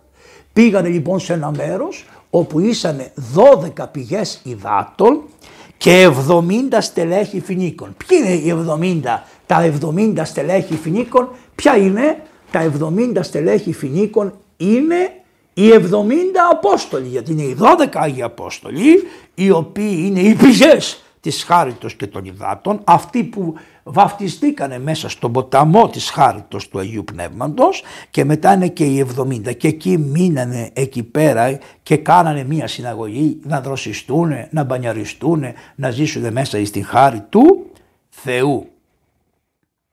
Αφού διαβάστηκαν αυτές οι τρεις προφητείες, αμέσως οι χωροί και δεξιά και αριστερά αρχίζουν και ψένουν το τροπάριο. Επεφάνισε τον κόσμο. Φανερώθηκε στον κόσμο. Πότε; Όταν έφτιαξες τον κόσμο από το μη είναι. Όταν άνοιξες, όταν έριξες το κατακλυσμό. Όταν έκαμες τα νερά της θαλάσσης και ανοίξανε. Όταν τα πικρά νερά τα έκαμες γλυκά. Επεφάνεις εις τον κόσμο. Ποιος είσαι, ο τον κόσμο ποιήσας; Το ενώνει αμέσως με το πρώτο ανάγνωσμα. Είναι γιατί ήρθες; Ή να φωτίσεις τους ενσκότη καθημένους. Ποιοι είναι οι ενσκότη καθημένοι. Αυτοί που ενώ οι νεφέλοι θα μπορούσε να τους φωτίσει και να τους κάνει θεωμένους ανθρώπους, η νεφέλη η ίδια στην οποία κάθονται μέσα είναι σκοτάδι και ζουν στο σκοτάδι τους. Και εσύ ήρθες και είπες, εγώ θα σας φωτίσω. Γιατί, γιατί είσαι φιλάνθρωπος, φιλάνθρωπε δόξα και ψέλνονται αυτά με τους ανάλογους στίχους, δεν θα σου αναλύσω τους στίχους και στο τέλος μετά το δόξα και νυν ενώνονται και οι δύο χωροί μαζί κατεβαίνανε στο κέντρο και ψάλνανε «Επεφάνεις εν το κόσμο, ο τον κόσμον ποιήσας, εσύ που έφτιαξες τον κόσμο, ή να φωτίσεις τους εν σκότη καθημένους, τον Παπαβαγγελάκο, εμένα, όλους τους αδελφούς, όλους, όχι κυρίως σε μένα. Γιατί εγώ είμαι. Ο καθένας όταν το λέει αυτό πρέπει να καταλαβαίνει το λέει αυτός του. Τους εσκότη καθημένους, φιλάνθρωπε δόξαση. Όλοι οι άνθρωποι οι άλλοι είναι στο φως. Εσύ θα λες ότι εγώ είμαι στο σκοτάδι. Εγώ είμαι στο σκοτάδι. Φιλάνθρωπε δόξαση, φώτισέ με κύριε. Αφού τελειώσει αυτό, αρχίζει άλλο ανάγνωσμα τώρα και λέει Ιησού του Ναβί το ανάγνωσμα. Εγώ θα σας τα λέω και μεταφρασμένα για να μην τα διαβάσουμε και στα αρχαία ελληνικά και στα μετάφραση, για να μην χάνετε το χρόνο. Και πάμε λοιπόν τι γίνεται εδώ πέρα. Λέει λοιπόν εδώ ο Θεός στον Ιησού τον Αβί που απεφάσισε τον Ιησού να τον, αναστεί, να τον αναδείξει εκείνη την ημέρα όπως και το Μωυσή τον ανέδειξε με το να περάσουν την Ερυθρά θάλασσα Τώρα έπρεπε οι Εβραίοι, είχαν φτάσει από την ανατολική μεριά του Ιορδάνη και έπρεπε να περάσουν μέσα από τον Ιορδάνη για να βγουν στη χώρα αυτή της Χαναάν που θα τους έδινε. Λέει λοιπόν, η κυβωτός της Διαθήκης του Κυρίου όλης της γης θα διαβεί τον Ιορδάνη πρώτη από εσάς. Ο πρώτος που θα περάσει τον Ιορδάνη θα είναι η κυβωτός της Διαθήκης. Διαλέξτε λοιπόν 12 άνδρες από τις φυλές του Ισραήλ. Ένα άνδρε από κάθε φυλή. Μόλις οι ιερείς σηκώσουν που σηκώνουν τον κυβωτό του Κυρίου όλης της γης βάλουν τα πόδια τους στα νερά, προχωρήσανε δηλαδή οι ιερείς, σιγά σιγά να βάλουν τα πόδια τους στα νερά, η ροή του ποταμού θα διακοπεί και τα νερά που κατεβαίνουν από πάνω θα σταθούν ένα σωρό. Θα σταματήσουν τα νερά. Θα πηγαίνουν τα κάτω νερά θα πάνε κάτω και τα πάνω νερά θα μείνουν εκεί μέχρι που να γίνει το ανάποδο φαινόμενο που έγινε μετά. Ο λαός βγήκαν από τις σκηνές τους για να περάσουν τον Ιορδάνη και οι ιερείς που σήκωναν την κυβωτό της Διαθήκης βάδιζαν πρώτοι μπροστά. Και ο Ιορδάνης είχε πάρα πολύ νερό. Γιατί ήταν περίπου τέλη Μαΐου, αρχές Ιουνίου, είχαν λιώσει τα χιόνια από τα βουνά και τότε το, το ποτάμι ήταν τελείως αδιάβατο. Δεν μπορούσες να περάσεις και ορμητικότατα νερά, όπως, όχι όπως σήμερα που του έχουν καταστρέψει τα νερά του, ορμητικότατα νερά. Και όταν οι ιερείς πήραν την κυβωτό και έφτασαν στο ποτάμι, λέει ο Θεός, βάλτε μέσα τα πόδια σας στο ποτάμι. Και μόλις βράχηκαν οι αστράγαλοι τους, τότε τα νερά που κατέβαιναν στάθηκαν και μαζεύτηκαν σε ένα σωρό σε μεγάλη απόσταση. Τα νερά που κατέβαιναν προς την ακρακρά θάλασσα αποκόπηκαν και έτσι ο λαός πέρασε από την Ιεραρχό. Οι ιερείς που σήκωναν την κυβωτό της Διαθήκης του Κυρίου σταμάτησαν στο στεγνό έδαφος στη μέση του ποταμού, ώσπου πέρασε από εκεί όλος ο λαός και ο Ισραήλ και διάβηκαν τον Ιορδάνη. Δηλαδή ξανά άνοιξε ο Ιορδάνης. Τι έγινε, έγινε το εξής θαυμαστό γεγονός. Ο Ιορδάνης είναι ένας ποταμός που έχει δύο μεγάλους, πηγάζει από δύο άλλα ποτάμια και έχει δηλαδή δύο πηγές. Τον Ιόρ και το Δάν. Και ενώ διασχίζει και τρέχει, που πάει και χώνεται, στη νεκρά θάλασσα. Τι συμβολίζει την ανθρώπινη φύση. Γεννιόμαστε και οι δυο από μια μαμπά και ένα μπαμπά και αφού περάσουμε τη ζωή μας πάμε και τρέχουμε και μπαίνουμε μέσα στη νεκρά θάλασσα. Όταν όμως παρουσιαστεί ο Θεός, ο Χριστός, οι εντολές, γιατί είναι ο ίδιος Χριστός, ο ίδιος Χριστός που έδωσε την κυβωτό της διαθήκης, που έδωσε τις πλάκες, γιατί μέσα στην κυβωτός της διαθήκης οι νόμοι, οι νόμοι ήσανε, τι κάνει, σταματάει ο ρούς, Γυρίζει ο Ιορδάνης εστράφη στα ο πίσω. Τα νερά που κατεβαίνανε κάνανε μία σταματησιά και γυρνάγανε πίσω προς τις πηγές, δηλαδή προς τη ζωή και τα νερά τα υπόλοιπα πήγανε στην, προς, το, προς την νεκρά θάλασσα. Και, και έγινε ξηρά. Και περάσανε το ποτάμι τον Ιορδάνη. Και αφού πέρασε όλος ο Ισραήλ το Ιορδάνη είπε ο Κύριος τον Ιησού διάλεξε από το Θεό αυτούς τους 12 άντρες που σου είπα ένα από κάθε φυλή και δώσ' τους εντολή να βγάλουν 12 πέτρες από την κήτη του Ιορδάνη στον τόπο που είχαν σταθεί οι ιερείς, εκεί που θα δίκαν οι ιερείς να βγάλουν 12 πέτρες. Και να τις φέρουν μαζί τους και να τις έχουν εκεί στο στρατόπεδο. Και όταν μετά από χρόνια τους ρωτάνε τα παιδιά τους τι είναι αυτά τα 12 λιθάρια; θα λέτε όταν περάσαμε τον Ιορδάνη ο Κύριος μας είπε βγάλτε και πάρτε πέτρες ώστε όταν θα σας ρωτάνε τα παιδιά σας που θα έχουν καλοπεράσει, θα έχουν καλοφάει και δεν ξέρουν πως τσάκισε το χέρι το Μακρυγιάννης να τους λέτε εκεί μας έσωσε ο Κύριος. Ας γελάνε αλλά να ξέρουν ότι εκεί μας έσωσε ο Κύριος έγινε σημάδι. Και για να γίνει ακόμα καλύτερο τι τους είπε πάρτε και 12 κοτρώνες και εκεί που στέκονται τα πόδια των ιερέων στη μέση του ποταμού βάλτε τις. Γι' αυτό στην εικόνα της βαπτίσεως, τις παλαιές εικόνες της βαπτίσεως βλέπετε ένα στήλο και πάνω στο στήλο έχει ένα σταυρό στο σημείο που βαπτίστηκε ο Χριστός.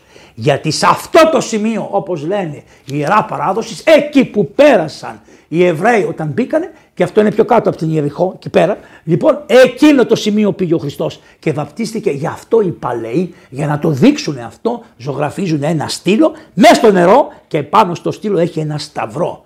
Γιατί, διότι η κυβωτός είναι προτύπωση του σταυρού. Άσε δε, για φανταστείτε το σχήμα, νερό απάνω, νερό κάτω και ο λαός περνάει. Έτσι και έτσι. Σταυρός είναι. Σταυρός ήταν. Και στη μέση ήταν η κυβωτός. Ποια είναι η κυβωτός, για εσά, ποια είναι η κυβωτός; Η κυρία Θεοτόκος είναι η κυβωτός για μας.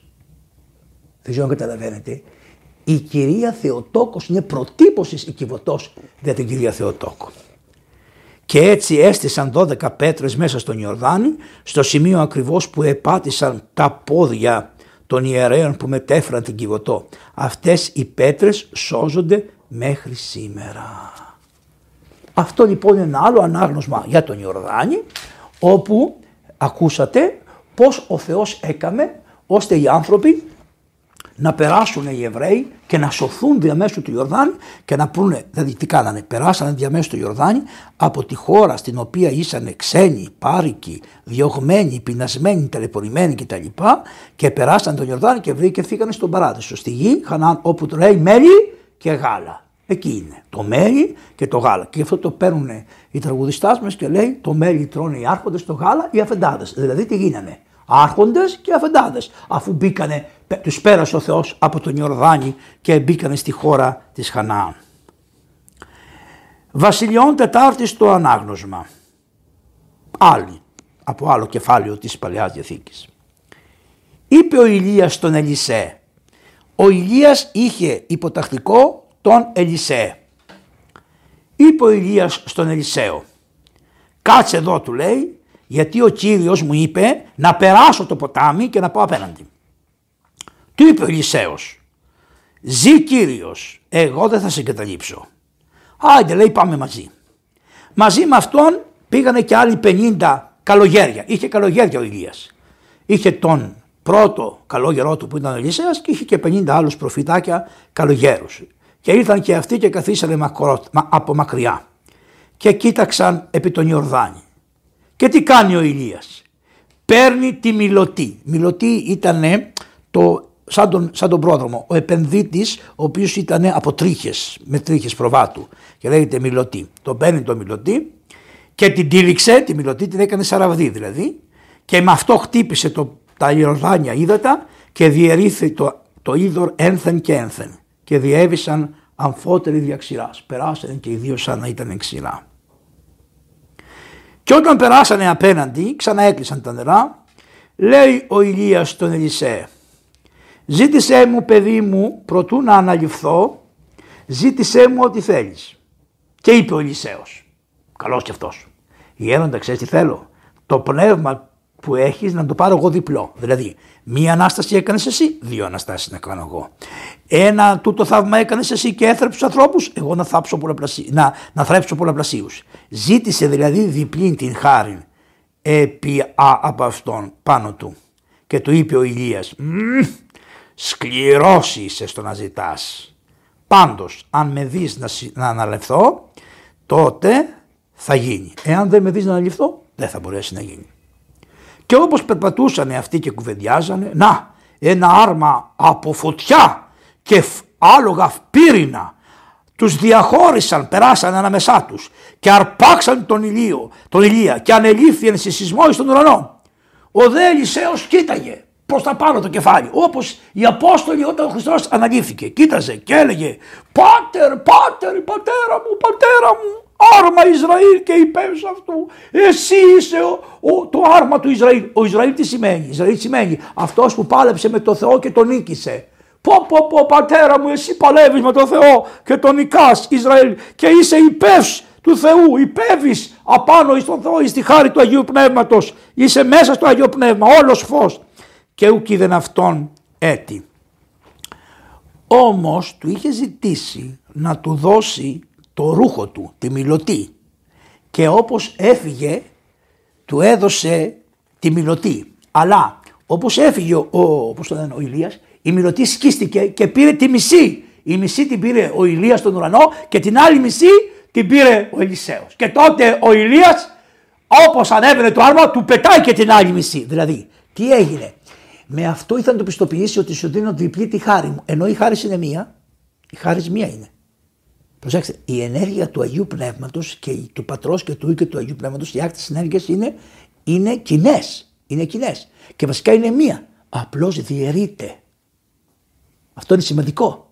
Οι ενέργειες, γι' αυτό λέμε οι ενέργειες, αλλά είναι αποτέλεσμα της, των, των, του Πατρός, του Υιού και του Αγίου Πνεύματος και επειδή είναι άχτιστα Τα τρία πρόσωπα αυτά άχτισε είναι και οι ενέργειές τους. Και γι' αυτό μπορούν οι άνθρωποι δι' αυτών των ενεργειών να θεωθούν και αυτή είναι η τρομερή μας διαφορά με τη φραγκιά.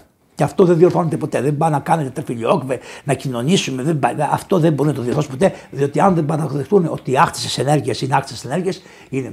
Και γι' αυτό ό,τι και να κάνουν δεν μπορούμε να ενωθούμε. Δυστυχώς το καράβι έχει πάει, έχουν πάει, οι άνθρωποι πήγανε προς τα κάτω, προς την νεκρά θάλασσα και εμείς ζούμε ακόμα στο μυστήριο της χάριτος του Αγίου Πνεύματος. Και πήρε τώρα ο Ελισέος και κράτησε ο Ελισέος το ημάτιον αυτού και το διέδειξε εις δύο όπως το τράβηξε.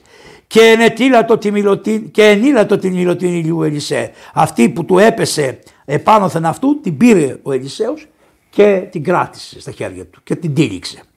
Και αφού είχε δει τον πατέρα του τον Ηλία να χτυπάει με την ε, μιλωτή, να χτυπάει το ποτάμι και να ανοίγει, σου λέει το ίδιο θα κάνω κι εγώ. Το ίδιο θα κάνω κι εγώ. Πάει λοιπόν στον Ιορδάνη ποταμό με αυτή την μιλωτή τη χτυπημένη, της δίνει μία του Ιορδάνου, σιγά μην άνοιξε ο Ιορδάνης. Όχι μάτια μου, δεν κλέβεται η χάρις, σου δίδεται, σου χαρίζεται. Γι' αυτό είναι και ένα τραγούδι που λέει «Ε, πόσο τα πουλάς και εκείνα δεν τα πουλώ, μονάχο τα χαρίζω σε εκείνον που αγαπώ, λέει το τραγούδι. Σου χαρίζεται από την αγάπη του Θεού δεν είναι δικαίωμά σου. Ούτε οι αγώνες, ούτε η ασκητοσύνη σου, ούτε η καλοσύνη σου, είτε, ούτε το εμβολιό σου, το αντιεμβολιό σου, ούτε, δεν σε σώζουν αυτά μάτια μου. Ούτε οι μαγκές, ούτε οι θεολογίες σου, ούτε οι στριμενάδες σου δεν σε σώζουν, ούτε οι ελεημοσύνες σου, τίποτα δεν σε σώζουν. Σε σώζει, σου το χαρίζω γιατί σε αγαπώ. Επειδή σε αγαπώ, στα δίνω. Και αφού χτύπαγε τον νερό και δεν άνοιγε, σου λέει κάποιο λάθος κάνω. Και αναφωνεί. Τι αναφώνησε; Πού εστίν ο Θεός ηλιού αφό. Δηλαδή, στο όνομα του Θεού που πίστευε ο πνευματικός μου, ο γέροντάς μου, ο Ηλίας, ο γιος του αφό.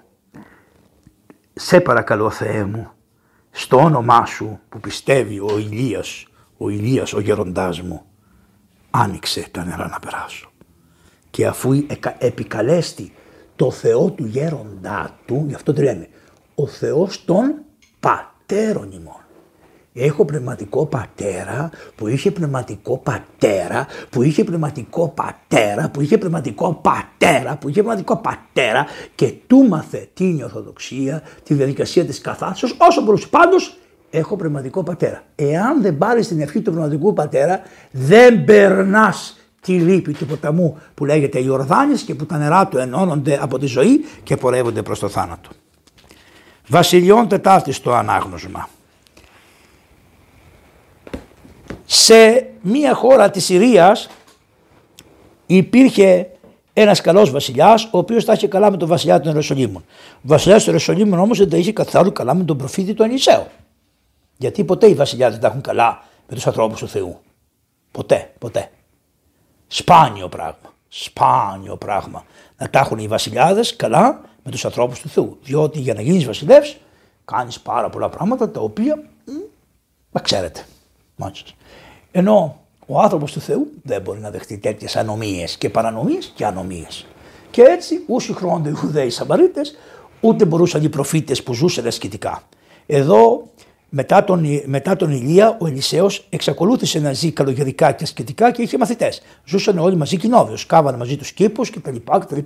Είναι, έχει αρχίσει πλέον η καλογερική να παρουσιάζεται, γιατί ο Ηλίας είναι και ο, ο διδάσκαλος της νεαράς προσευχής, διότι αυτός έσκυβε με τον τρόπο αυτό που κάνουν οι πατέρες του Ινώρο και σκύβαν το κεφάλι τους και προσεύχονται, βάζουν το κεφάλι τους σχεδόν στα πόδια τους και προσευχόντουσαν και μαστά μας κοροϊδεύαν οι δυτικοί ως οφαλοσκόπους και ακόμα μέχρι σήμερα όλοι αυτοί είναι εποχήτε και όλοι αυτοί που δεν ξέρουν τι είναι η γλύκα της προσευχής του Κύριου Μόνο Ιησού Χριστέ Λοϊσόν, μας κορυδεύουν και μας εμπέζουν για αυτή τη διαδικασία ότι εμείς προτιμούμε να αφιερωθούμε στη χάρη του Θεού και να ενωθούμε με τον Θεό, παρά να καθόμαστε να κάνουμε οποιαδήποτε αλτρουιστική πράξη που μέσα στην αλτρουιστική πράξη 90% είναι διάβολος και 10% είναι Θεός. Που ο Θεός δεν συμμεχνιέται με τον διάβολο, αλλά εν πάση περιπτώσει σε όλες τις λεγόμενες αλτρουιστικές πράξεις, σε όλες τις ΜΚΟ, σε όλα αυτά είναι παιδιά μου συμφέροντα. Συμφέροντα είναι. Συμφέροντα είναι τα χρήματα που δίνεται για να έρθουν στο Καμερούν σε διάφορες εταιρείες. Πρέπει να πληρωθεί το ενίκιο τους, πρέπει αυτό, πρέπει εκείνο και ενώ δίνεται ας πούμε 100.000, θα έρθουν στο Καμερό 2,5 και τα υπόλοιπα θα έχουν φαγωθεί μεταξύ της πηγής μέχρι που να φτάσουν. Εκεί είναι, έχουν γίνει άπειρες έρευνες και εκεί πέρα και τα λοιπά και διάφορες πράξει τέτοιες. Λοιπόν, δυστυχώς είναι εφευρέσεις και έχει φτάσει και αυτό. Εν πάση περιπτώσει, δεν θα δείτε το πρώτο τώρα. Εμείς λοιπόν εδώ τι λέει; Ότι ε, ε, ε, ότι λοιπόν ε, στο, στον, στην, στα Ιεροσόλυμα λοιπόν υπήρχε ένας βασιλιάς και ο βασιλιάς των Συρίων είχε ένα στρατηγό, πολύ καλό άνθρωπο, πολύ σοφό, άρχοντα καλό, αλλά ήταν άρρωστος, είχε λέπρα. Είχε τη χειρότερη μορφή COVID ας πούμε. Λοιπόν, και παρακαλάει ο άρχοντας και του λέει, στείλε με του λέει στον Ισραήλ, έχω μάθει ότι υπάρχει ένας άνθρωπος του Θεού που μπορεί να με κάνει καλά. Δεν ήξερε όμως ότι επρόκειτο να είναι ο Άγιος Ελισέος ο προφήτης. Νόμιζε πως είναι ο βασιλιάς γιατί εκεί θεωρούσαν οι βασιλείς έχουν τη χάρη. Και πράγματι λοιπόν πήγε στον βασιλιά στα Ιεροσόλυμα και του λέει ότι έχω έρθει με τόσα, με τόσους χρυσόφοι, με τόσο ασήμι κτλ. Σε παρακαλώ να με κάνεις καλά. Και τότε ο βασιλιάς έσκησε τα ρούχα και, και είπε ότι είσαι με τα καλά σου άνθρωπο. Εγώ είμαι άνθρωπος απαρτολός όπως εσύ δεν μπορώ να κάνω εγώ καλύτερα θαύμα. Μα λέει δεν, δεν μπορεί γιατί, γιατί εγώ μέσα στην καρδιά μου κατάλαβα ότι πρέπει να έρθω στον Ισραήλ για να γίνω καλά. Του λέει κοίταξε να δεις υπάρχει εδώ ένας άνθρωπος του Θεού που να πας να του το πεις. Του λέει γράψτε του ένα γράμμα να του πεις να με δεχτεί και λέει ο βασιλιάς αυτός γράμματα από μένα ούτε θα τα δεχτεί ούτε θέλει να μ' ακούει. Δεν μπορώ να γράψω. Πήγαινε μόνος σου, χτύπα την πόρτα, καλός άνθρωπος είναι, θα σε θεραπεύσει. Δηλαδή ο βασιλιάς ήξερε τι Άγιος ήταν ο προφήτης που είχε. Αλλά ποτέ δεν ήθελε να τον ακούσει. Καταλαβαίνετε, καταλαβαίνετε έτσι; Ξέρουμε που είναι οι Άγιοι του Θεού. Ξέρουμε άμα θέλουμε να πάμε να υπακούσουμε που μπορούμε, αλλά δεν πάμε. Γιατί, γιατί είμαστε αγκαλιά με τον διάβολο. Με το χρυσάφι, με το μασονικό σύστημα κτλ. Δεν μα αφήνει να πάμε. Να πέσουμε, να προσπέσουμε σε έναν Άγιο άνθρωπο, να του πούμε να συγχωρεθούν οι αμαρτίες μας, να κλάψει, να γονατίσουν, να κλάψουν, να πάνε σε έναν Άγιο άνθρωπο. Δεν χρειάζεται. Υπάρχουν Άγιοι άνθρωποι ακόμα. Υπάρχουν. Υπάρχουν και δεν είναι αυτά τα γνωστά ονόματα που ξέρετε εσείς. Υπάρχουν κρυμμένοι μέσα σε κάτι βουλγαρικά, ε, πώς τα λένε, σε κάτι βουλγαρικά βουνά, μέσα σε κάτι ασκητές, κάτι αυτοί και μέσα στο Άγιον Όρος, σε κάτι τρύπες. Και υπάρχουν άνθρωποι του Θεού που άμα θες τους βρίσκεις, αλλά δεν πας. Δεν σε συμφέρει. Δεν σε συμφέρει. Έτσι λοιπόν Πάει αυτός του, του δείξανε το σπίτι του προφήτη που είναι, χτυπάει λοιπόν την πόρτα και ο Νεομάνο άρχον της βασιλέως των Ασσυρίων συν της άρμασης και της ύπη και απέστειλε ε, και πάει στην πόρτα του Ελισέου και χτυπάει την πόρτα. Και στέλνει έναν δούλο του, ένα, όχι δούλο του, έναν άγγελο. Άγγελος τι σημαίνει, αυτός πάει και φέρνει ένα μήνυμα. Στέλνει κάποιον από τα παιδιά του τα καλογέρια και λέει: Άνοιξε την πόρτα. Πες του, πήγαινε του, πες του αυτός που έρχεται λέει εκεί πέρα να του πεις να πάει να, να πληθεί στον Ιορδάνη 7 φορές. Να κάνει 7 καταδύσεις. Μπλουμ, μπλουμ, μπλουμ, μπλουμ, μπλουμ. 7 φορές. Και ο άνθρωπος αμέσως την πατάει. Και τι λέει. Εγώ άφησα την πατρίδα μου που έχει κάτι ποτάμια τεράστια.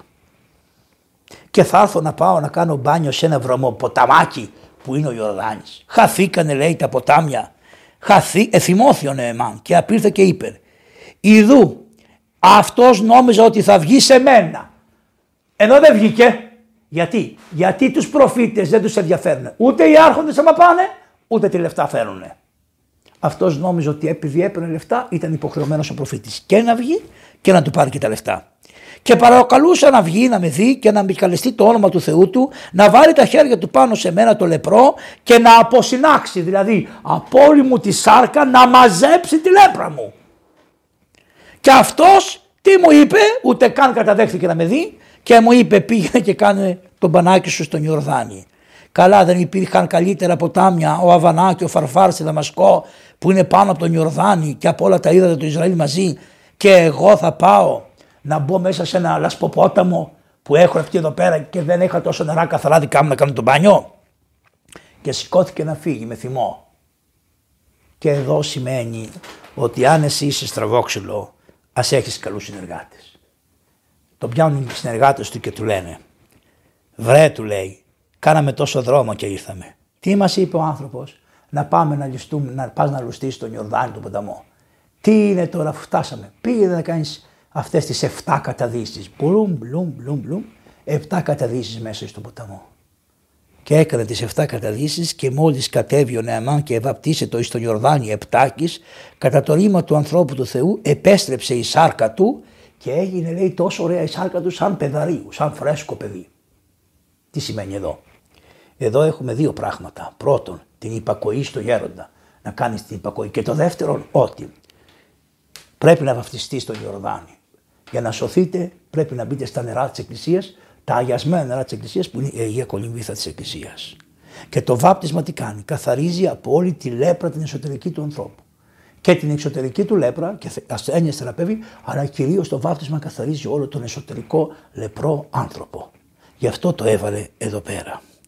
Και αμέσως λοιπόν λέει ένα άλλο τροπάριο αμαρτωλείς και τελώνες διαπλήθους ελέους σου επεφάνεις σωτήρι μόν πού γαρή είχε το φως σου λάμψε η μύτη εν σκότη καθημένης δόξαση. Πού να λάμψει το φως σου Χριστέ μου, πού να πάει να λάμψει Αγίου σου. Σε εμάς που είμαστε στο σκότος καθήμενοι, εκεί θα έρθει το φως σου να λάμψει και ας είσαι δοξασμένος. Και ξανασυγχεχίζει το λένε μία, δύο, τρεις, τέσσερις, πέντε, φορές και μετά έξι φορές με το αρχικό και μετά λέμε δόξα, γιατί το δόξα είναι δοξάζουμε τον πατέρα του Υιό και το Άγιο Πνεύμα, τώρα και πάντα και στους αιώνας των αιώνα. Μην και το ξαναλέει μετά όλοι οι χωροί μαζωμένοι. Είναι πάρα πολύ ωραία αυτά όταν ψένονται με γενιά, γεγονία τη φωνή εις το μέσον του ναού. Και αφού τελειώσει και αυτό, λέει μια άλλη προφητεία τώρα του Ισαΐου.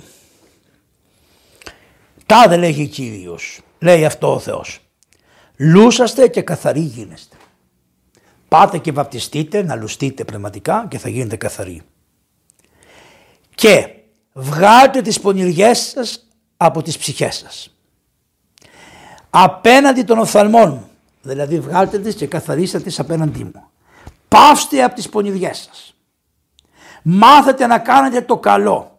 Ζητάτε να είστε δίκαιοι κριτές να αγνητώνετε τον αδικούμενο άνθρωπο, να αποδίδετε στο ορφανό καλή κρίση και να δικαιώνετε τη χείρα. Και αφού τα κάνετε αυτά, ελάτε να τα βρούμε. Δεύτε και διαλεχθόμεν, λέγει ο Κύριος. Ελάτε ρε να κουβεντιάσουμε μαζί. Αφού τα κάνετε αυτά, ελάτε να κουβεντιάσουμε μαζί. Και αν τα κάνετε αυτά, εάν οι αμαρτίες σας είναι σαν κόκκινο, όπως είναι ένα κόκκινο, ας πούμε, από το αίμα, ένα λερωμένο ύφασμα, κόκκινο, φινικούν, κόκκινο, εμπρός βαθύ κόκκινο, φινικούν, ως χιόνα λευκονό. Θα σας κάνω βρε περιστερές, λευκές περιστερές. Εάν δεν είναι ως κόκκινον, θα σας κάνω σαν τα λευκά των προβάτων, το έριον. Εάν δεν θέλετε και εισακούσετε μου, δηλαδή εάν με θέλετε και με ακούσετε, θα φάτε τα αγαθά της γης. Εάν δεν με θέλετε και δεν με ακούσετε, μόνοι σας θα σφαχτείτε. Το γάρ στόμα Κυρίου ελάλησε ταύτα. Τι τους λέει; Πληθείτε ρε. Πάτε μέσα στον Ιορδάνη που είναι η εκκλησία. Καθαριστείτε. Συγχωρεθείτε. Κάντε καλό. Διορθώστε τις αδικίες σας. Και αφού τα κάνετε αυτά, ελάτε. Ελάτε να διαλεχθούμε. Δηλαδή να γίνουμε φίλοι συνδιαλλαγή, να συνδελαχτούμε μεταξύ μας, να είμαστε μαζί, εγώ ο Θεός και εσύ Υιός και εγώ, εσύ θα είσαι Υιός μου και εγώ ο πατέρας σου και εσύ θα είσαι, και εσύ θα είσαι φίλος μου και εγώ θα είμαι φίλος Γι' αυτό λέει ο Χριστός, ουκέτι ημάς λέγω δούλους, αλλά εγώ σας λέγω φίλους, διότι εσείς ξέρετε τι πρόκειται να κάνω, σας απέδειξα, σας απόδωσα τα πάντα. Μετά είναι γενέσεως το ανάγνωσμα. Ο Ιακώβ λοιπόν είδε μία παρεμβολή Θεού παραβιβλική και συνάντησαν αυτόν οι άγγελοι του Θεού. Όταν τους είδε τους αγγέλους καθώς γύριζε από το Λάβαν και τους είδε είπε παρεμβολή Θεού αυτή και κάλεσε το όνομα παρεμβολή. Απέστειλε εδώ ο Ιακώβ στους δούλους του μπροστά από αυτόν στον Ισάφ τον αδερφό τον αυτού και λοιπά και λοιπά για να μην σας το διαλύουμε τώρα και τα λοιπά. Είχε τα πρόβληματα της γυναίκε του, χώρισε τα πράγματα στη μέση και τα λοιπά και τα λοιπά και τα λοιπά. Και όταν έρθει ο Ισάβ, σου λέει: Μήπως έρθει ο αδερφός μου να χωρίσω τα παιδιά μου και τις γυναίκες μου στη μέση, τουλάχιστον να μου σκοτώσει, καθώς γυρίζω να μου σκοτώσει τους μισούς, να μην τους σκοτώσει όλους. Και είπε Ιακώβ, ο Θεός του πατρός μου, στην προσευχή του, Αβραάμ και ο Θεός του πατρός μου Ισαάκ, Κύριε, εσύ μου είπες να γυρίσω στη γη της γεννήσεώς μου και ότι εσύ θα με βοηθήσεις. Θα με βοηθήσεις, σε παρακαλώ, στερέωσά με σε κάθε δικαιοσύνη και σε κάθε αλήθεια την οποία έκανες το παιδί σου. Όπως με στερέωνες παλαιότερα, στερέωσέ με το Κύριε. Και εξάλλου Κύριε, εγώ με το σταυρό σου πέρασα τον Ιορδάνη. Εν γάρτη ράβδο μου ταύτη διέβην τον Ιορδάνη. Κύριε μου, εγώ είμαι φτωχός, δεν είμαι τίποτα. Έχω γκαμίλε, έχω 12 παιδιά, έχω γυναίκες, έχω δούλους, έχω τα πάντα. Όμως στην πραγματικότητα έχω μόνο τον μπαστούνι.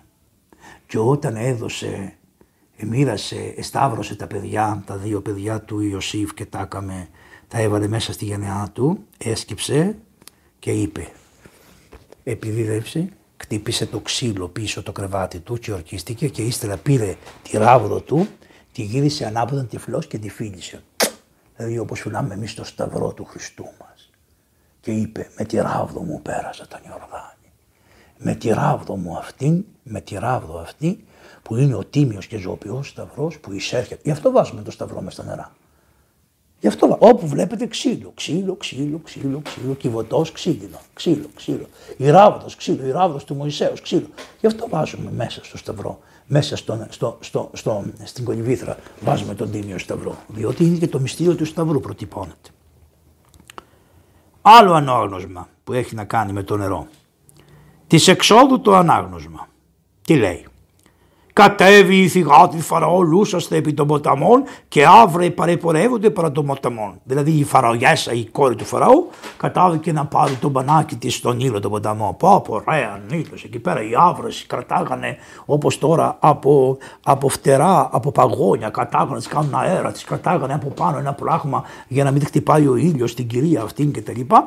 Και, και τότε βρήκα, είδε λέει θύβη. Τι είναι η θύβη, ένα καλάθι είδε ένα καλάθι το οποίο επέπλεε στο νερό και αποστήλασα την άβραν ανήλατο αυτή, την πήρε τη θύβη και άνοιξε μέσα και βλέπει ένα παιδί να κλαίει μέσα στο καλάθι. Γιατί είναι το καλάθι; Το καλάθι, το καλάθι είναι πλεχτή σταυρή. Άμα δείτε το καλάθι είναι σταυρή, σταυρή, σταυρή, σταυρή. Για να γίνει ένα καλάθι κάνω σταυρούς, σταυρούς, σταυρούς. Άρα το παιδί ήταν πολυσταύρι ήταν και μέσα στο πολυσταύρι βρισκόταν ο Μωυσής και το λυπήθηκε. Εφίσα το αυτού η θυγάτρη Φαραώ και είπε από των παιδιών των Εβραίων είναι αυτό γιατί είχε διατάξει ο Φαραώ να σκοτώνονται τα παιδιά των αρσενικά των Εβραίων και αφού είχε διατάξει αυτό μετά Κύριε να είσαι έτοιμος να κάνεις κακό κακό θα λάβεις. Δεν είναι τιμωρία. δεν είναι τιμωρία. Απλώς το κακό σου χτυπάει στον ουρανό και κατεβαίνει κάτω σε σένα. Πού να πάει, να πάρει Θεός το κακό σου. Να το πάρει ο Θεός στο κακό σου. Μόνος το κάνεις, το κεφάλι σου κατεβαίνει. Άμα φτύνει μόσχελε προς τα πάνω, πω! Στη μούρη σου έρχεται κακομίρι, πού να σου πάει. Πού να πάει. Ποιος θα το πάρει. Σε σένα θα έρθει ματάκια μου, ψυχούλα μου καλή. Καλέ μου αδερφέ μου, σε μνημονεύομαι. Με πήρε ένας παπάς από την Κρήτη και ενώ ήταν τόσο εξοδισμένο, μου είπε ο Βαγγέλη μου, να θέλεις να μνημονεύομαι κάθε μέρα ηλία, υπεργίας, ηλία, υπερφωτισμού. Ναι, του λέω, είσαι χριστιανός παπάς. Μπράβο, του λέει παπά. Εγώ ανεβρίασα. Εσύ μπράβο, είσαι χριστιανός. Δίκαιος. Δίκαιος στο Θεό μπροστά. Μνημονεύουμε. Ηλία. Και άμα είναι χριστιανός καλός και χριστιανός δεν, δεν πειράζει. Το μνημονεύουμε. Ηλία. Ηλία. Και ο Θεός να τον εφωτίσει τον άνθρωπο. Και όταν μετανοείς και πει, Μα τι είπα για την κυρία Θεοτόκη, ας μην είμαστε εμείς μπροστά, έχουμε πεθάνει. Θα μετανοείς μια μέρα που θα πας, μάτι και μου δεν την γλιτώνεις, διότι άκουσες τι είπε εδώ πέρα. Άκουσες του είπε. Με τη ράβδο μου πέρασα τον, πέρασα τον Ιορδάνη. Υπάρχει ραβδί, εδώ υπάρχει ραβδί για τους δικαίους. Τέλος πάντων, ας είναι. Ο Θεός να μας ελεήσει.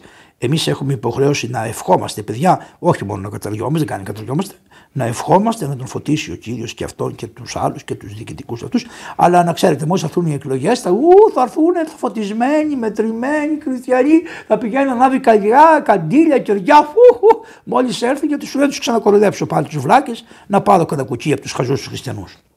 Λοιπόν, και είπε η αδελφή αυτού θηγατρή Φαραώ, γιατί είχε πει η μάνα της, δεν θα βγει κακομήρα μου Μαριάμ από εκεί, μέχρι να δεις τι θα γίνει το παιδί. Θα το φάει κανένας κροκόδηλο, τι θα γίνει. Λοιπόν, και τρέχει το κοριτσάκι η Μαριάμ και λέει: Θέλεις να καλέσω μία γυναίκα που είναι τροφός και έχει γάλα από τους Εβραίους να θυλάσει το παιδί και να την πληρώνεις κιόλας. Και της είπε: Πορεύω, πήγαινε. και ερθούσα η Νεάνης εκάλεσε τη μητέρα του παιδίου. Είπε δε προς αυτήν η φυγάτη του Φαραώ. Διατήρησέ μου το παιδί και θύλασέ μου. Και θα σου δώσω και τον μισθόν. Επειδή δεν σκότωσε το παιδί όπως διάταγιζε το κράτος και καταλαβαίνετε τώρα εσείς τι σημαίνουν αυτά, έξι με αν πείστε. Λοιπόν, αφού δεν σκότωσε το παιδί όπως διέταζε το κράτος, ο Θεός, όχι το παιδί μόνο της έσωσε, αλλά την καλέσανε να θυλάζει το παιδί και την πλώρε από πάνω. Και το παιδί πώς το είπε, Μωυσή. Γιατί το είπε Μωυσή, εκ του ύδατος αυτόν ανηλό μου, τον έσασα από τα νερά.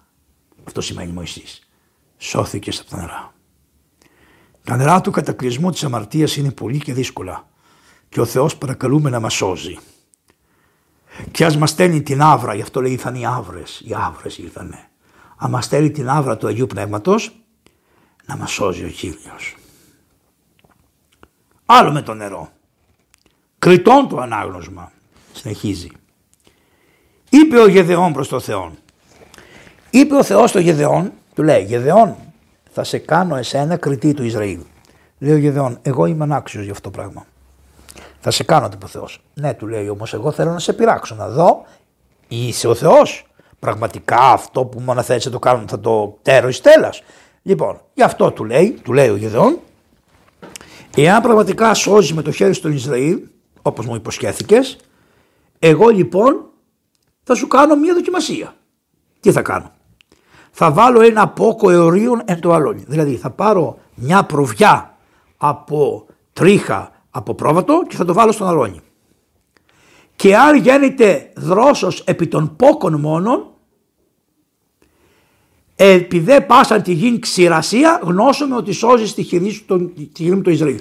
Εάν δηλαδή βρέξει μόνο εκεί που είναι το τομάρι με, τα, με τις τρίχες και όλο το άλλο μέρος είναι ξερό, τότε θα καταλάβω ότι θα με βοηθήσει να σώσω τον Ισραήλ. Και γίνεται ούτω. Ορθρίσας Γεδεών την άλλη μέρα πήγε και πήρε το τομάρι. Και τι κάνει; Το στίβει. Παπ! Και έβγαλε τόσο νερό όσο γέμισε η λεκάνη του αγιασμού. Γέμισε λέει μία λεκάνη νερό. Και είπε ο Γεδεών προς το Θεό.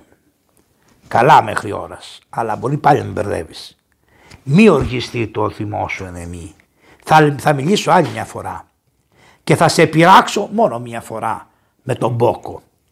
Τώρα θέλω να γίνει το ανάποδο. Δηλαδή να μείνει ξερός ο πόκος και να πέσει νερό γύρω γύρω από τον πόκο και να μείνει ξερός ο πόκος. Και επίησε ο Θεός όπως το διέταξε ο άνθρωπος εκείνη την ημέρα όπως τον παρακάλεσε ο Γεδεών.